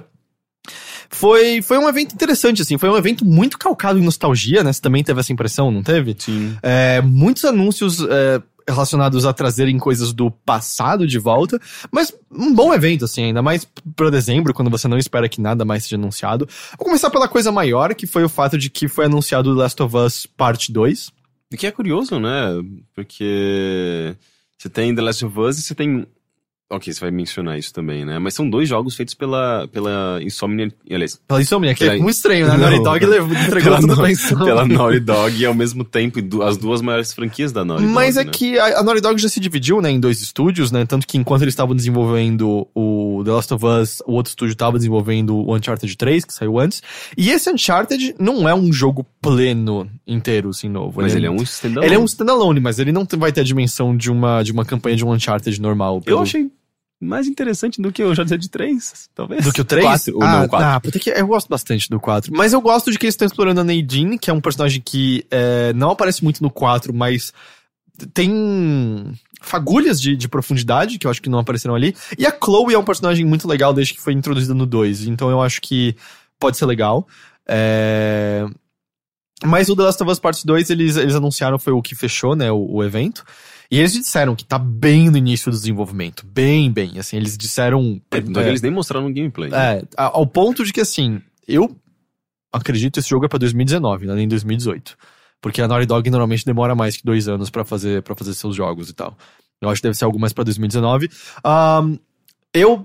cheguei a falar já publicamente algumas vezes que... Bom, eu não sou o maior fã de, de The Last of Us, isso, ah, já, tá bem documenta- isso já tá bem documentado. Eu acho que eu sou menos ainda, assim. Eu tentei jogar, não gostei, não consegui... Não Mas é, o lance é que eu gosto dos personagens, eu gosto da história, eu acho que tem coisas muito boas ali. E eu já falei isso publicamente antes, que eu achava que era o jogo que menos precisava de uma continuação de todos, porque a história termina brilhantemente ali. E meio que sou defensor dessa opinião ainda, ao mesmo tempo você tem ali o Neil Druckmann e outras pessoas responsáveis pela história do primeiro, dizendo... Esses personagens não são queridos... Uh, ou melhor, esses personagens são... Uh, pra nós, esses personagens são mais queridos do que pra qualquer outra pessoa.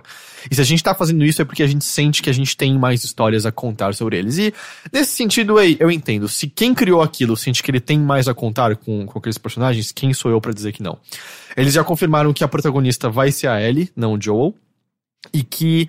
é um jogo sobre vingança. Vai ser é, se o mote... É um jogo sobre morte, aliás, especificamente. Tanto que a gente vê naquele vídeo que a Ellie falando sobre querer matar, abre aspas, todos eles. Exatamente todos, a gente não sabe quem são, mas ela quer matar muita gente. A teoria mais corrente da internet no momento é que, na verdade, o Joel vai estar tá morto e vai ser meio que uma espécie de espectro assombrando a Ellie, por isso que ele tá conversando com ela ali. Acho que é, eu não terminei o três, eu não... Aliás, o três, o primeiro, uhum. o original, eu não sei o que acontece com os personagens. É... Não, não precisa falar. É, é não, não falaria. É, é que vale a pena ser visto por conta própria. Assim, nem quem entra no YouTube e vê uma compilação de todas as cutscenes. Isso existe no YouTube. Não, você desvirtua. Eu, eu, eu entendo que daí é tipo, é meio que eu simplesmente tô negando absorver qualquer tipo de... Sei lá, de, de valor que tem em, em Last, Last of Us. Mas eu não, o jogo não me pegou e isso, consequentemente, faz com que eu não queira mais saber da história, sabe? Então, possivelmente, eu nem vou querer jogar a continuação. Eu, eu vi o trailer num... Esses temas trabalhados, eu não sei, acho que é muito recorrente em videogame, sabe? Qual exatamente? Vingança? Ah, morte? Vingança, morte, zumbis, pós-apocalíptico, amadurecimento... Não sei, assim, tipo, são coisas... Ainda mais todos, todos esses temas uh, somados e colocados num mesmo jogo, parece que eu já vi tantas e tantas vezes. Tipo, eu quero, eu, que, eu quero ver o potencial da, da Naughty Dog ser explorado, ser explorado em coisas mais originais. Tanto é que o próprio Uncharted, mesmo o, esse, esse novo, que ele não, não tem nenhum número, né? É basicamente uma extensão é, do quatro. O nome específico é... é... Eu botei aqui? Eu esqueci de botar eu aqui. Eu não lembro o nome dele. Ah, não. Lost Legacy. Lost Legacy.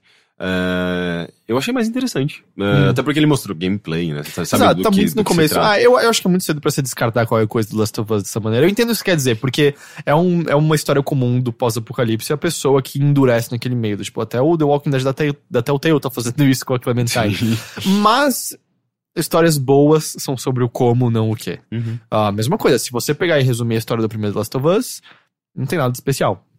Mas é como ela é contada, é como aqueles personagens são desenvolvidos, como você entende as motivações deles e entende por que que o Joel acaba agindo do modo como ele age, que a história acaba sendo tão boa. Então é muito cedo, eu sinto, pra descartar qualquer coisa. Uh, e a Naughty Dog, não, é, sabe? Pra mim é, é uma opinião minha, sim, da sim. minha perspectiva mesmo. Mas eu acho que esse foi o, o que pra muitas pessoas foi o maior anúncio da noite. Uhum. Uh, que mais? A gente teve coisas pequenas como Wipeout, vai estar no PlayStation quatro, enfim. Ah, dá pra, dá pra juntar um pacotão remaster, né? É, é que o Wipeout ainda especificamente, sozinho, é um pacote já, né? É, são três é, jogos. São três jogos, é o... É o, o são dois jogos e eles estão tentando vender por três, porque é o Wipeout H D mais a expansão Fury, porque não é um jogo à parte, ele é uma expansão do Wipeout H D, e o Wipeout do P S Vita, que é o dois mil e quarenta e oito. É Vita ou P S P? É Vita? Não, é do Vita. É do Vita. É, que eu acho que é o que vai ter que receber mudanças gráficas maiores do que os outros, né? É, é... E, e assim, tipo, sendo bem honesto, acho que não, nem precisa de tantas mudanças gráficas. Não sei se é a versão do, do Vita, mas a, a versão do P S três mesmo. Porque já era um jogo muito bonito, assim. Ele é um, um dos primeiros jogos do P S três e eu acho que um dos melhores jogos do P S três tecnicamente, graficamente. Ele é muito foda. Bom, o pacote vai chamar Omega Collection, vai ter algumas melhoria, melhoriazinhas, vai ter suporte a quatro K, né, etc, uhum. etcétera. Mas, sei lá, pelo menos o Wipeout existe no PlayStation quatro, porque desde então o estúdio não existe fechado, mais, né? Era... Era... Psygnosis? O... Não. Não, a Psygnosis... É, é sim, era é Psygnosis, só que transformado na Sony... Não, Liverpool Studios. Acho que é, é era acho Liverpool que é Studios. Mas é legal pensar que é, era a Psygnosis, sim, originalmente. um... Teve como confirmando rumores uh, Marvel versus. Capcom novo, é, Marvel versus. Capcom Infinite, é o nome específico. Se eu entendi vendo os, tra- os trailers é que eu esqueço. As pedrinhas do Thanos são chamadas Joias do Infinito, eu acho. Hum? Que apareceram nos filmes até. E aí eu acho que chama Infinite porque, pelo que eu vi no trailer, você pode meio que usar os poderes das Joias do Infinito, porque tem uma, tipo... É... Power Stone ou Speed Stone e tal, e aí tem umas cores. Power eu Stone acho que eu é gosto. Não é o Power Stone que você tá querendo. Aí de personagens que eles confirmaram até, eu espero que eu não tenha falado nenhuma grande besteira sobre o Thanos, mas eu acho que é isso. É isso? É, ok, as pessoas presentes não sabem confirmar. Eu, eu, é, eu nem vi o trailer. Eu, não, eu nunca ah, gostei tá. muito de Marvel. Uh, eu também nunca fui um grande fã, mas no Overloader, interesse muito maior pra Marvel versus. Capcom do que pra Last of Us dois. Sério? Muito maior. Muito maior. É, existe um, um... Quase um uma terço fascinação maior. Muito grande, né? Até por conta de... É, pô, é um jogo que mistura uma, uma, dezenas de personagens muito adorados, tanto do, dos videogames quanto dos quadrinhos. E uma e coisa curiosa que ao, ao, até o momento tá confirmado, porque o que acontece? Os personagens que eles confirmaram foram, do lado da Capcom foi o Ryu, a Morrigan do é, é, Darkstalkers, né? É, a Morrigan... É, mas assim, confirmados que, que eles comentaram que... Que eles mostraram fato, em vídeo. Mas e ao tal. Mesmo tempo, dá pra esperar tanta coisa que é meio que quase irrelevante se eles já confirmaram. Não, não, tudo bem, mas assim, eles confirmaram Ryu, Morrigan e o Mega Man X. E do lado da Marvel teve o Homem de Ferro, a Capitã Marvel, eu acho que é isso, e o Capitão América. E o que acontece? Uh, o Marvel versus. Capcom, ele meio que surgiu inicialmente do... É... X-Men, X-Men versus Street Fighter. versus Street Fighter. E ao que tudo indica, não vai ter nenhum X-Men nesse jogo. Porque eles vão pegar só os personagens que pertencem ao universo cinematográfico da Marvel.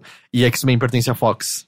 Então a gente provavelmente vai ver mais Guardiões da Galáxia. O, o, o Rocky Raccoon, Rocket Raccoon tinha já anteriormente. Parece que a gente vai ver mais, mais Guardiões da Galáxia. A gente vai ver mais personagens. É, tanto que tinha um, um, uns vazamentos que mostravam o Homem-Formiga, por exemplo. Mas provavelmente não vai ter nenhum X-Men. O que é curioso, porque eu sinto que você associa muito fortemente esse jogo, o Magneto, ou, ou a Dark Phoenix, né? A Dark Phoenix era uma das personagens uhum. mais... Ou quer dizer, acho que era a Fênix, ela podia usar um negócio pra virar a Fênix Negra e tal. O uh, Wolverine, o Ciclopes, aparentemente... É, eu não vou não... ter mais aqueles golpes apelões do Wolverine. E pelo vídeo que eles mostraram, me parece um pouco menos insano do que Caótico, o Marvel. É, acelerado. Porque agora parece que são duplas, não trios que lutam. Hum. E aí pareceu um pouco mais... É, um pouco menos psicodélico do que os anteriores. Mas acho que só o tempo vai dizer isso, com certeza. Ah, voltando ao pacotão do remaster, né? Eu acabei esquecendo de puxar o... É, esse daqui. Mas Parappa the Rapper, Loco Roco e Patapon vão ganhar remasters pra PlayStation quatro.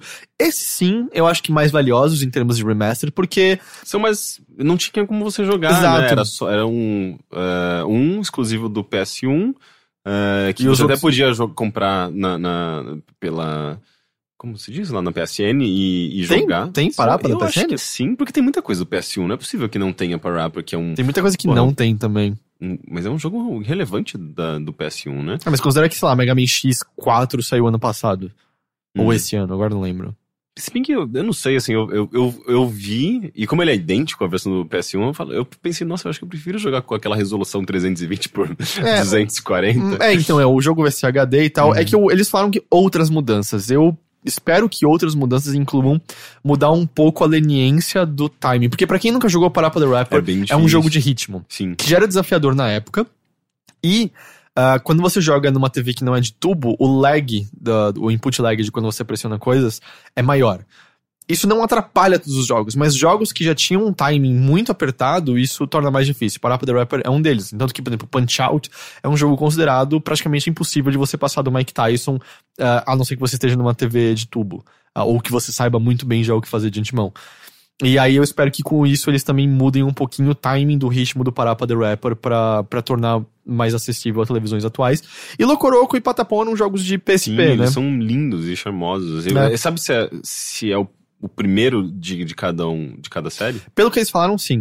Uh, especialmente Patapon, eu, eu achei que o dois e o três botaram coisa demais. Eu preferia é, o né? primeiro. Mas o dois, eu acho que eles são, tanto do Loco Roco quanto do Patapon, eles são bem... Até porque não teve outros do Loco Roco. Teve outros jogos spin-off, assim, mas que recebeu numeração, não. Uh, mas o, o, o Loco Roco dois, ele, eu acho ele bem melhor do que o primeiro. Ele é mais... Sei lá, tem elementos a mais hum. interessantes, sabe? São jogos muito bons. É, e bom, desses três, o que vai sair primeiro é o Parappa the Rapper. Uh, e já tem uma demo pra você baixar dele, caso você queira, no PlayStation quatro. Pra você. Só pra mim? Só pra Exclusivo? Você.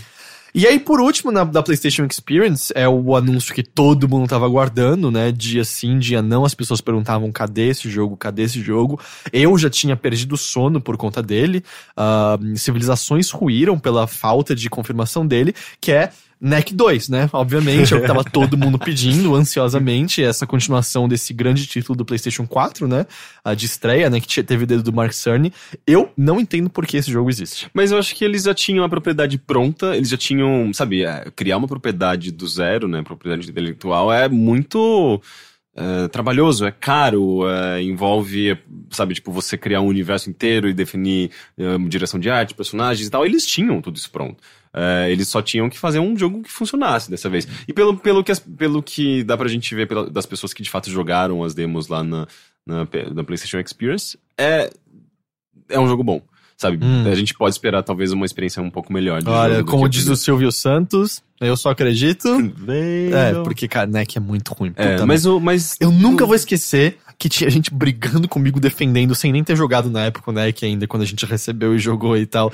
Brigando comigo, tipo, não, esse jogo é bom, você que não sabe. E, tipo, o jogo é um é lixo. É um jogo difícil demais, estranho. É, o jogo é horrível, ele dura muito mais que ele tinha. Ah, Neck é uma então, mas, mas tudo que eu vi dele, pelo menos, parece bem mais interessante. Ele tem elementos. Ele tem ideias ali que eu achava que estavam presentes no jogo original, né? Com, com física, com os, os, o, uh, os diferentes, aqueles elementos que você... Os, os, como se diz? Detritos que você puxa, né? Pra, pra criar os um pequenos corpo fragmentos maior. Lá e tal. É, e no jogo original quase não fazia, não fazia nenhuma diferença. Não, ele era scriptado tudo, na real. É, né? Então. E esse jogo parece fazer uma, uma utilização melhor disso, né? Você, tipo, tem horas que você tem que largar os seus detritos e voltar a ser um personagem pequenininho e as coisas caem no chão, se espalham. É, não sei, tipo, tem coisas que eu achei interessante, assim, olhando, pelo menos, no, nos vídeos e na, nos gameplays que eu vi até agora. Entendi. Uh, e o último, isso encerra a PlayStation Experience. Uh, teve outras coisas com Windjammers e tal, mas eu tô pegando as maiores aqui. Ah, tipo, Windjammers, quem acompanha Giant Bomb vibrou, quem não acompanha não faz muito sentido eu ficar explicando é, por quê. Mas é, o que eu queria encerrar são rumores do Switch novo que saíram essa semana, não sei se você acompanhou. Uh, parte, alguns deles vieram daquela Laura... Ancine. Isso, da Laura Pazzini. É meio estranho, ela gosta muito do Switch e tem, tem falado bastante sobre ele, tem sido o principal porta-voz. É Emily, Emily Rogers. Ah, acho que é Emily, né? É Emily Rogers. É Emily, é verdade. Que é aquela jornalista que tá, que tá, que conseguiu vários furos sobre o Switch até agora. É, basicamente a, a carreira dela se resume a fazer furos da Nintendo. Então, e aí o curioso é que a Nintendo tá organizando um evento de janeiro pra jornalistas, não chamaram ela, ela, ah é? E aí ela foi e conseguiu essas informações. Ah, de acordo com algumas das coisas que ela disse é...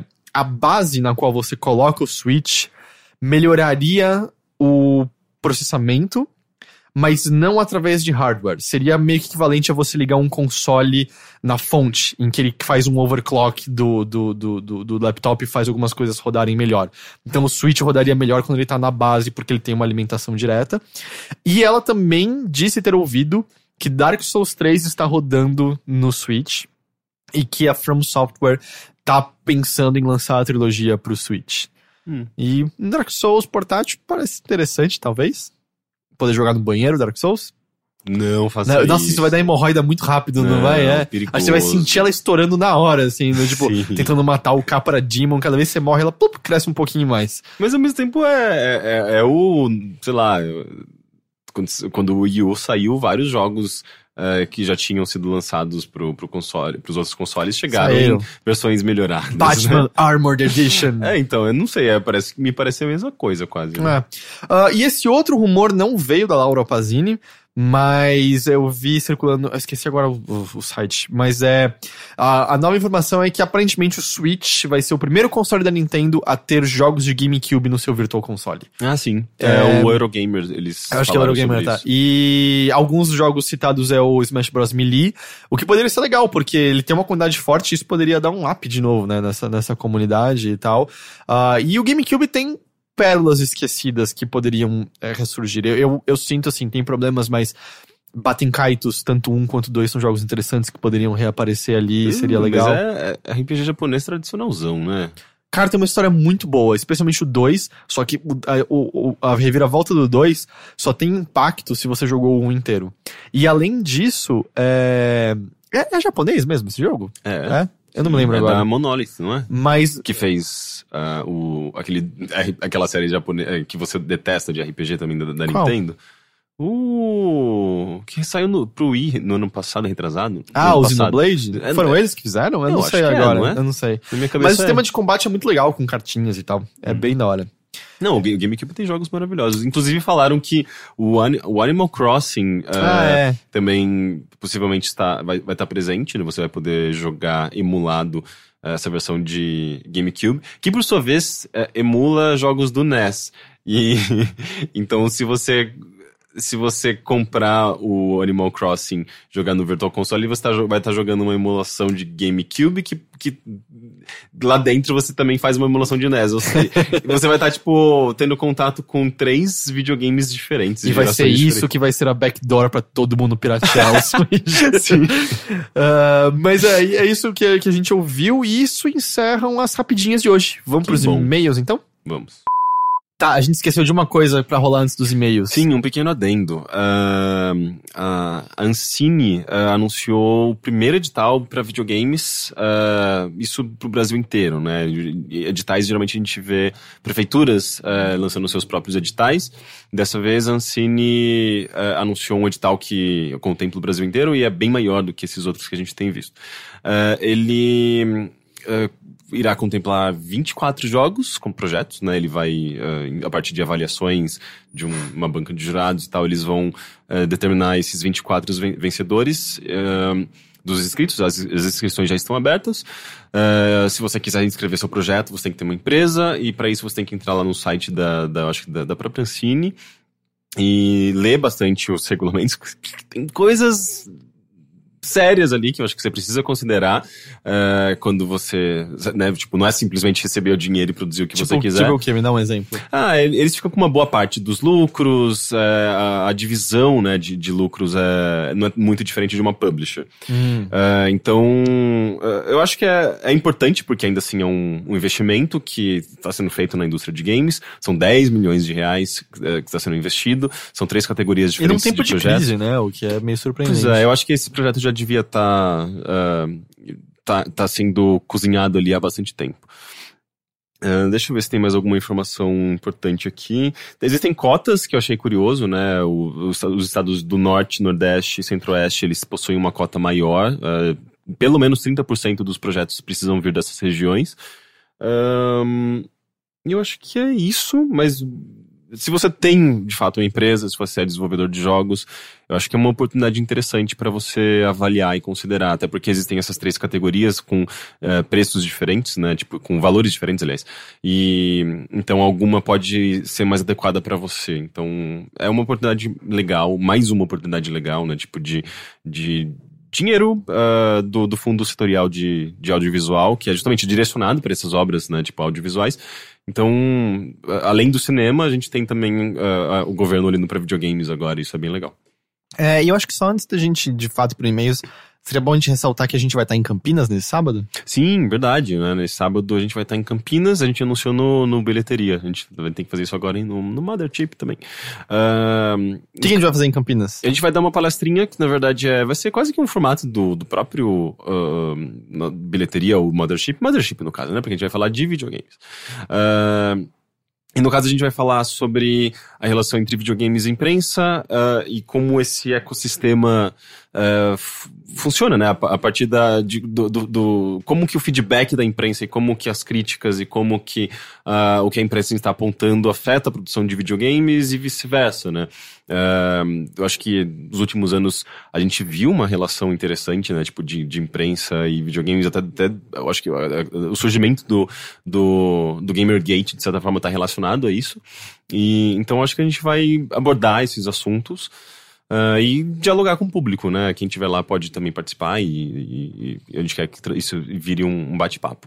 É no uh, Sesc Campinas, né? No Sesc Campinas. Você descobriu se vão ser duas ou três horas? Uh, são três horas oh. de, de palestra. Três horas? Isso é muito tempo, cara.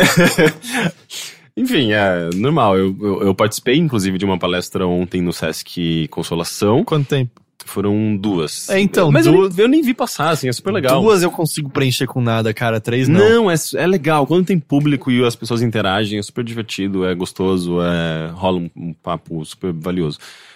Um, eu não lembro o endereço agora. É no Sesc Campinas. É no Sesc Campinas. É, não tem erro. Que horas é, que é? É de graça e é, se eu não me engano, das três às seis. Ok, então agora a gente vai pros e-mails.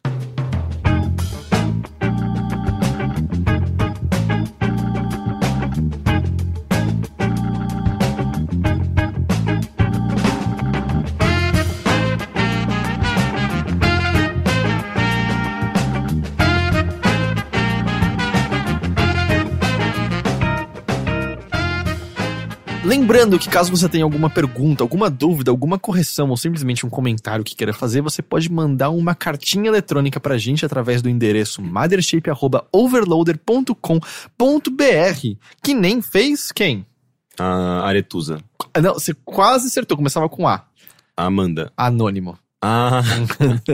O Anônimo começa comentando sobre uma discussão que a gente teve no último Mothership, que era o teste cego de anos. Hum... Como todas as boas coisas... Ele participou de um teste cego de anos. Como todas as boas coisas, Rick, a gente não teve a ideia. Ele diz que existe um J A V, que é um Japanese Adult Video, sobre uma mãe que tem que descobrir quem é a filha dela por meio de um glory hole, que inclui o cu. Ela... Eu vou ler de ela novo. Ela dá uma, uma dedada. Existe é um J A V, que é um Japanese Adult Video, sobre uma mãe que tem que descobrir quem é a filha por meio de glory hole, incluindo o cu. Mas assim, uh, se, se fosse... Só o fato de ter a palavra japonês na frente já não me surpreende, porque sim, eles exploram sexualidade de maneiras muito... Não só a sexualidade, né? Mas eles exploram coisas de maneira muito peculiar. E eu, que, eu tô achando isso curioso, assim, porque se a mãe identifica o cu da filha, tipo... O que mais que ela já fez? Não, e o lance, né? Assim, como a, como a mãe identifica isso? A mãe não tem pênis, eu acho. Mas o lance é que, sei lá, vamos supor que foi com a língua. É, significa que ela já teria... chupado o cu da filha antes? Já não, tinha feito um beijo grego no passado eu, eu e ela fez de novo e falou, hum, essa é minha filha, com certeza. Eu não, não quero pensar sobre esse tá assunto, bom. Eu acho. É, e aí ele emenda aqui falando sobre fanservice, que foi algo que a gente discutiu, uhum. que eu falei que eu não entendo o termo. Aliás, foi curioso, uma amiga minha que ouve o podcast veio falar que, assim, no, no termo, na sua incepção, o fanservice, ele é meio que focado pra descrever coisas criadas para meio que excitarem de forma sexual uh, os fãs daquele conteúdo. O público assim, ma- masculino, o, é, o, os fãs daquele conteúdo, né? Assim, de, tipo, o fanservice tinha uma definição estrita sobre, sobre de, de cunho sexual, é, cunho erótico barra sexual. Não sei dizer se hoje em dia ele foi escancarado pra incluir outras coisas, mas essa era a definição base. E o que o Anônimo nos diz sobre fanservice, ele diz...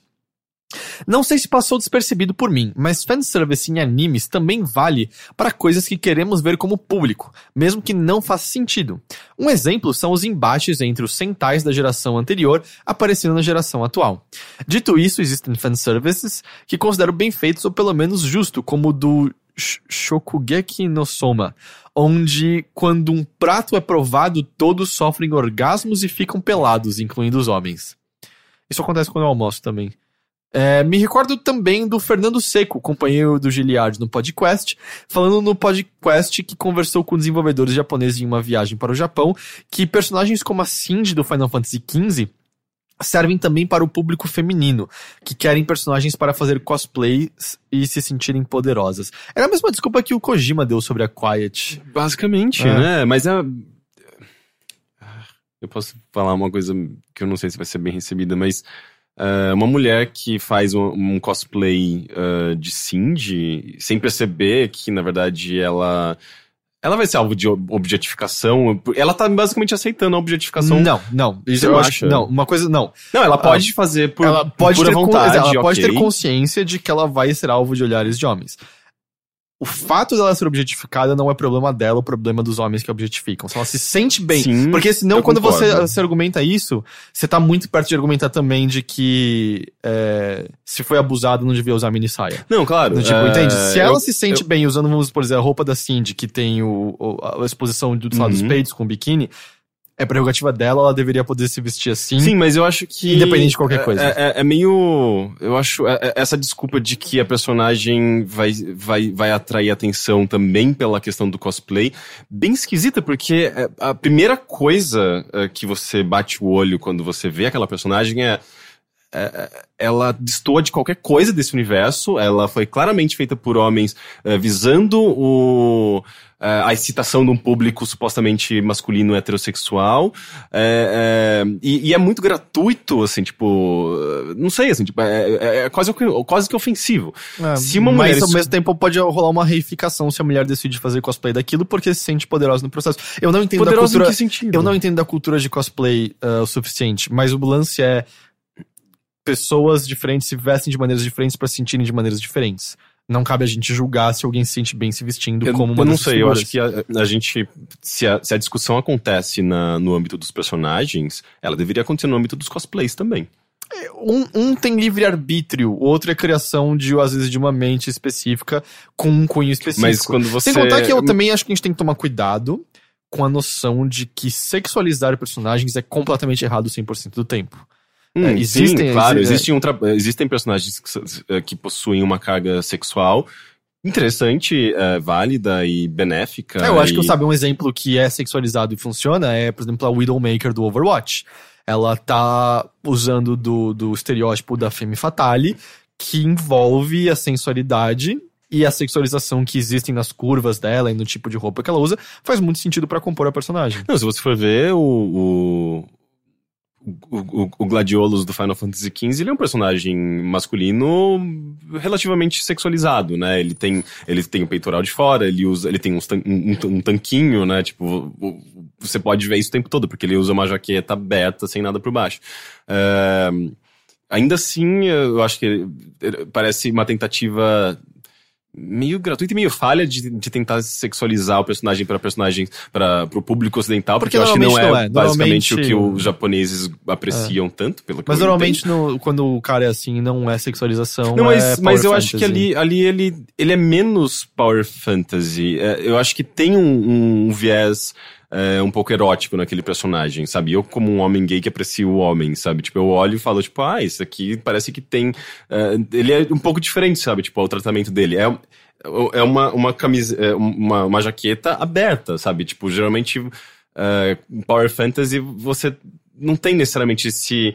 Essa, de, quase que uma sutileza, sabe? Tipo, de esconder um pouquinho e, e dar um, um destaque em coisas que são apreciáveis, sabe? Tipo, como o peito, o, o tanquinho, sabe? Enfim. Mas é... Enfim, o papo vai longe, uhum. se a gente quiser. Uh, o próximo e-mail também é, é grandinho, mas é super interessante, que é sobre copyright e trademark. Vem do João Henrique. Uh, ele diz: envie o presente e-mail, pois nos dois últimos podcasts, sendo o alto da discussão no Mothership passado, vocês discutiram questões sobre copyright e trademark, e eu acredito que posso auxiliar um pouco neste quesito. Inicialmente, cabe apontar que copyright e direito de autor são duas escolas de pensamento diferentes que visam proteger produções do intelecto humano de cunho artístico, científico, literário, etcétera. Abordando o assunto superficial e simplificadamente, pode-se dizer que o copyright, teoria americana, tem como enfoque principal o direito à cópia e, portanto, tem uma proximidade com as produtoras e editoras e visa resguardar, resguardar essencialmente, os direitos patrimoniais. De outro lado, o direito de autor, baseado na teoria francesa, visa proteger os direitos da pessoa que criou, ou seja, está mais intimamente ligado com o autor em si e tem como preocupação primária resguardar a autoria e os chamados direitos morais. Hoje em dia, há uma aproximação maior dessas duas teorias, mas este não é o foco principal do e-mail. O Brasil tem uma situação peculiar, mas há um consenso de que adotamos princípios mais próximos ao direito de autor. Em que pese haver diferenças, utilizarei uh, de agora em diante copyright e trademark. Aproveito para mencionar que, embora atue na área de propriedade intelectual, não sou completamente contra a pirataria e acho abusiva a atitude da Nintendo, por exemplo. Porém, acho que tanto o copyright quanto o trademark são necessários à nossa atual estrutura econômica. Após esta longa introdução, chegou ao motivo principal do e-mail. Copyright e trademark são coisas disti- distintas, ao contrário do que vocês deixaram transparecer. Ambos os direitos são espécies do gênero de direitos intitulados de propriedade intelectual. Ainda os seguintes direitos de propriedade intelectual no Brasil: patentes, invenções e modelos de utilidade, desenhos industriais ou design, indicações geográficas, champanhe, presunto de Parma, etcétera, eh, topografias de circuito integrados, chips de computador e cultivares. O copyright abraça as obras literárias, artísticas e científicas, e aqui se incluem os softwares para o direito brasileiro, programas de computador, e permite uh, que o seu titular, dono do copyright, impeça os demais de reproduzir a sua obra sem sua autorização. Entretanto, aqui pouco importa se, estudamos, eh, se estudarmos sob a ótica do direito brasileiro ou estadunidense. Há previsões do chamado fair use, que é o uso autorizado, em que não haverá violação do copyright. Aqui ele cita de fato as leis, eu não vou ler as leis e os seus, os seus artigos específicos, mas ele as cita completamente. Uh, portanto, visível que não é qualquer situação que o dono do copyright pode impedir os demais de utilizar a sua obra, há situações em que é permitida a sua reprodução, desde que observados alguns critérios legais. O problema maior, a exemplo dos casos da Nintendo, é a força econômica e política que certas empresas exercem sobre as demais. O Google não quer se indispor com a Nintendo e por isso cede às pressões da Big N. Além disso, o Google e outras entidades que poderiam tomar alguma atitude se escondem atrás do argumento: não cabe a nós analisar questões de fair use, mas sim ao Poder Judiciário, e aí nada fazem. Noutra senda, o trademark nada mais é do que o direito das marcas, que são os sinais distintivos, visualmente perceptíveis, capazes de identificar a procedência de referido produto, serviço ou atividade empresária. Então, os nomes e demais signos visuais que destacam Coca-Cola, Ferrari, Nescau, Nintendo, Microsoft, etcétera, são marcas e não copyright. O trademark também possui possibilidades de fair use.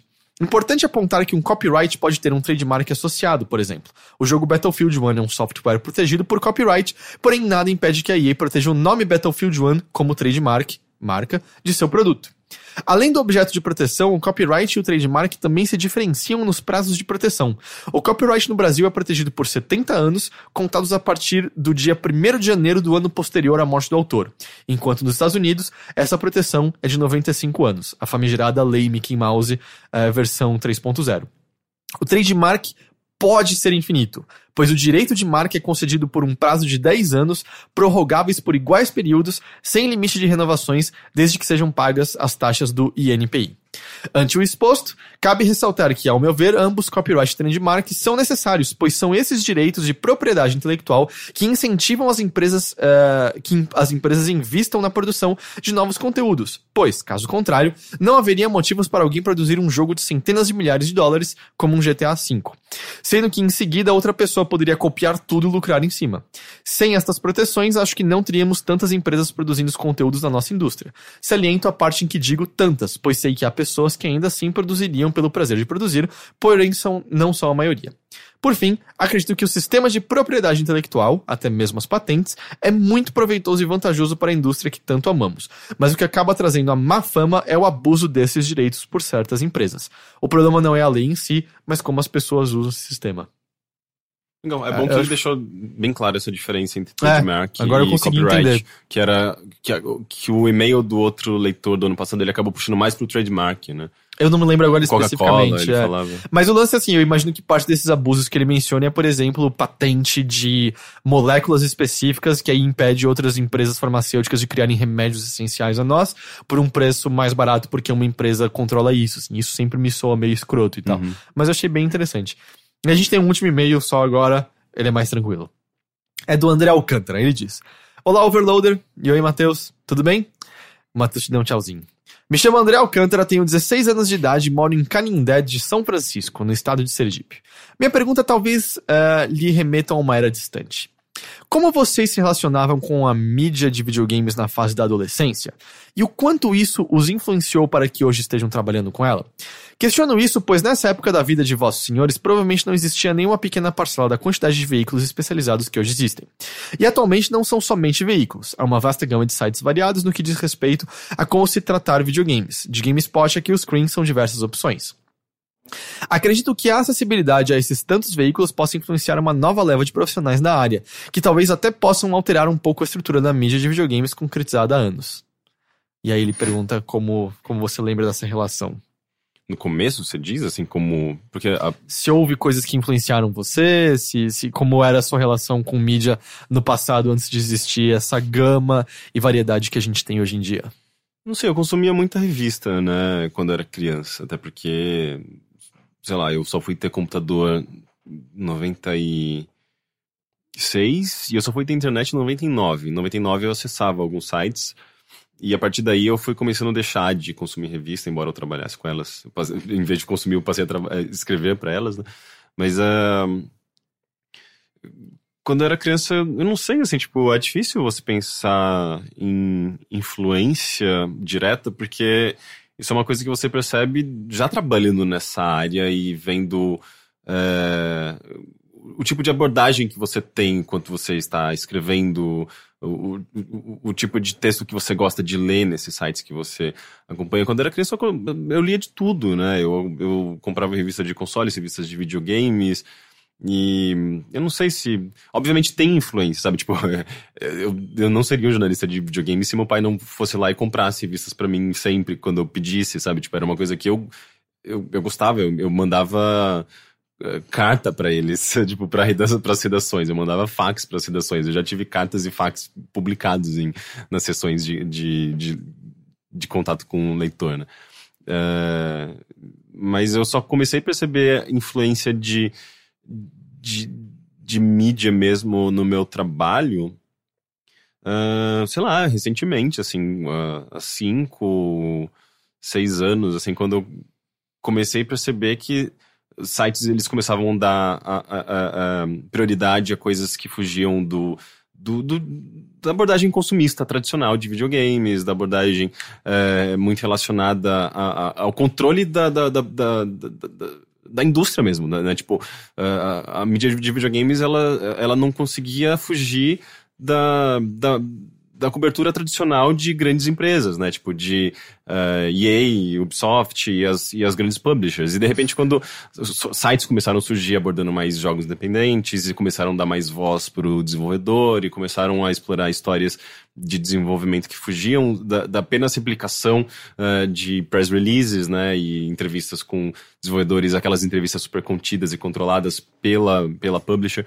Quando eu comecei a perceber que existia essa possibilidade de fazer um jornalismo que é muito mais humano e muito mais uh, rico mesmo em histórias e narrativas, eu comecei a direcionar para esse lado. E, e foi justamente quando os sites começaram, acho que, surgir, né, com essa proposta.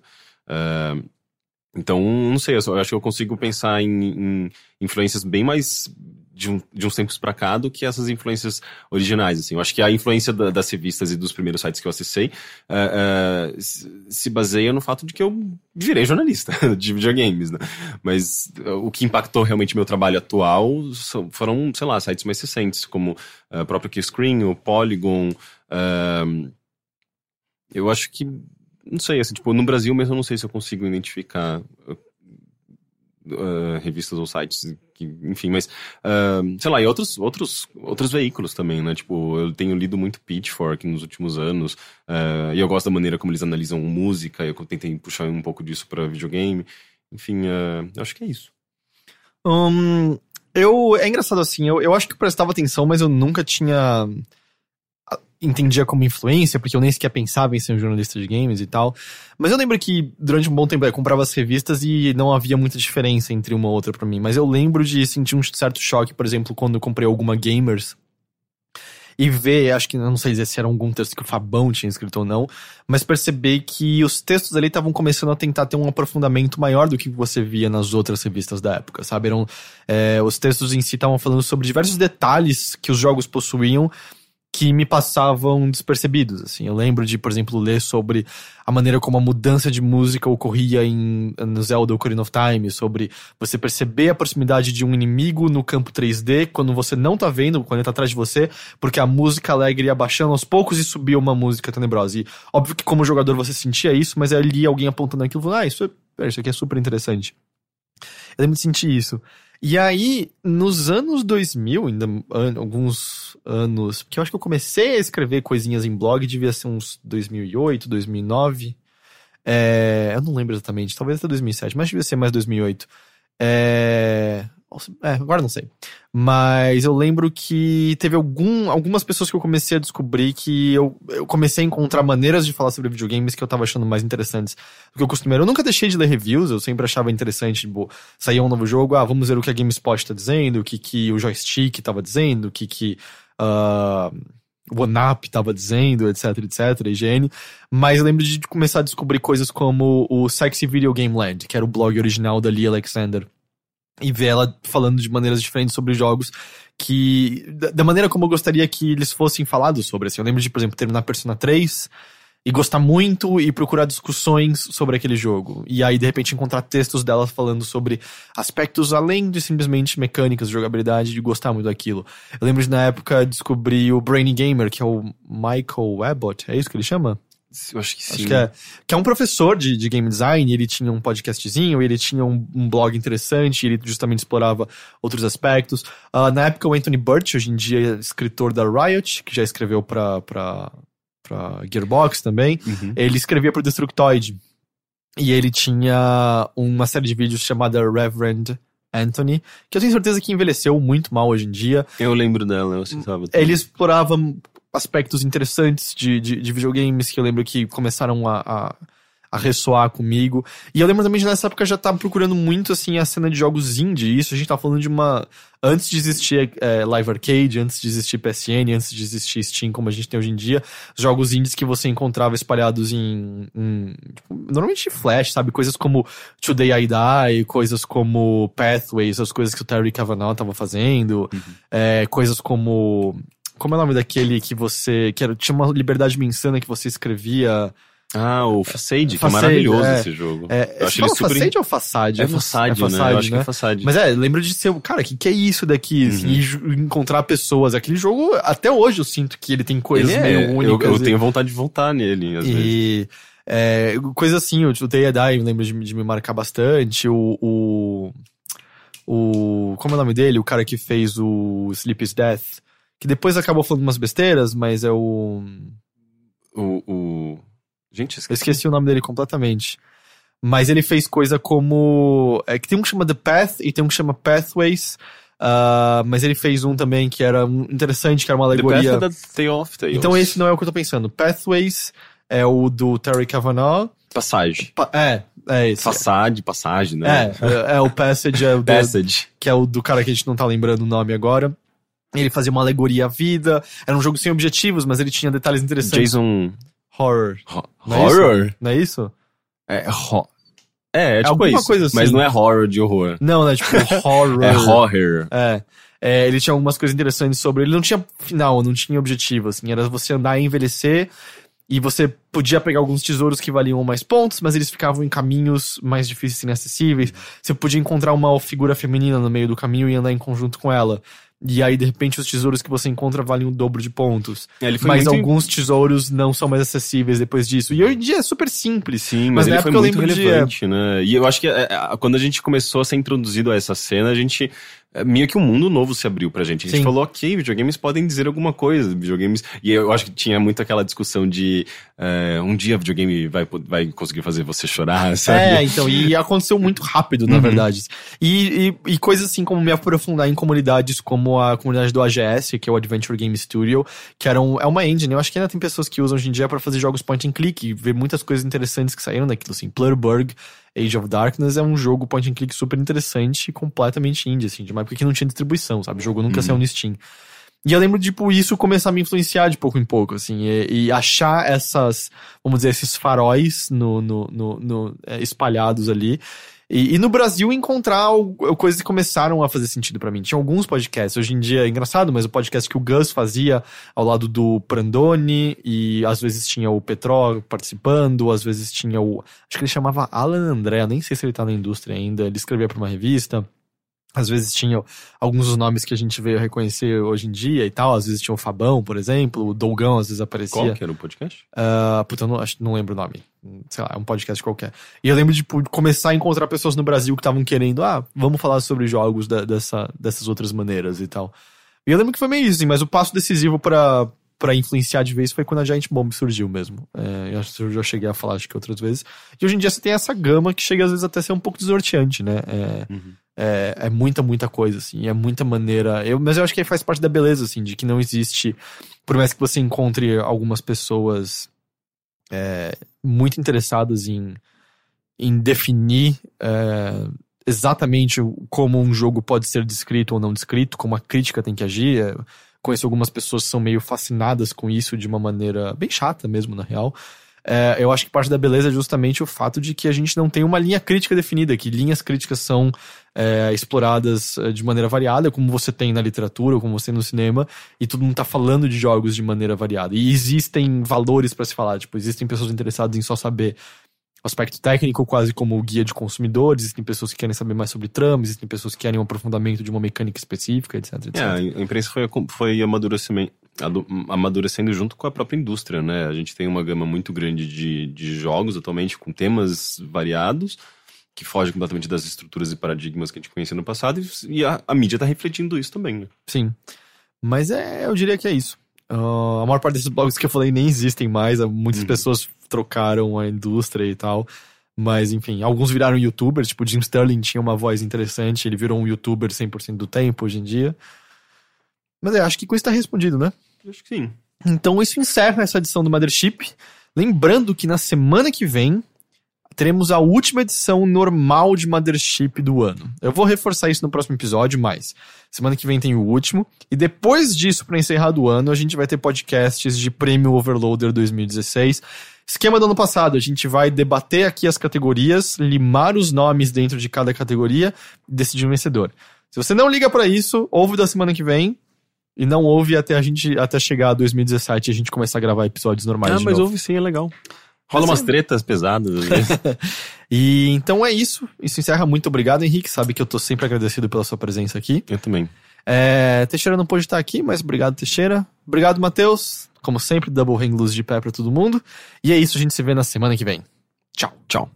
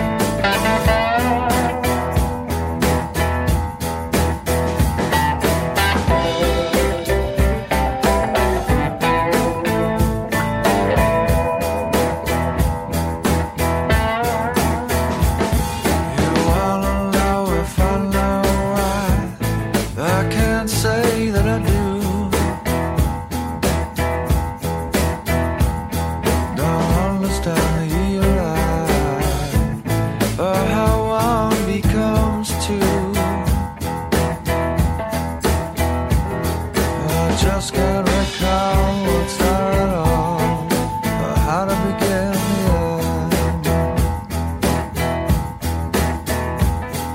I ain't here to break it, just see how far it will bend.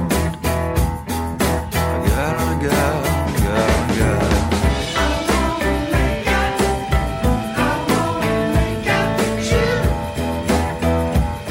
again. Anytime, anywhere.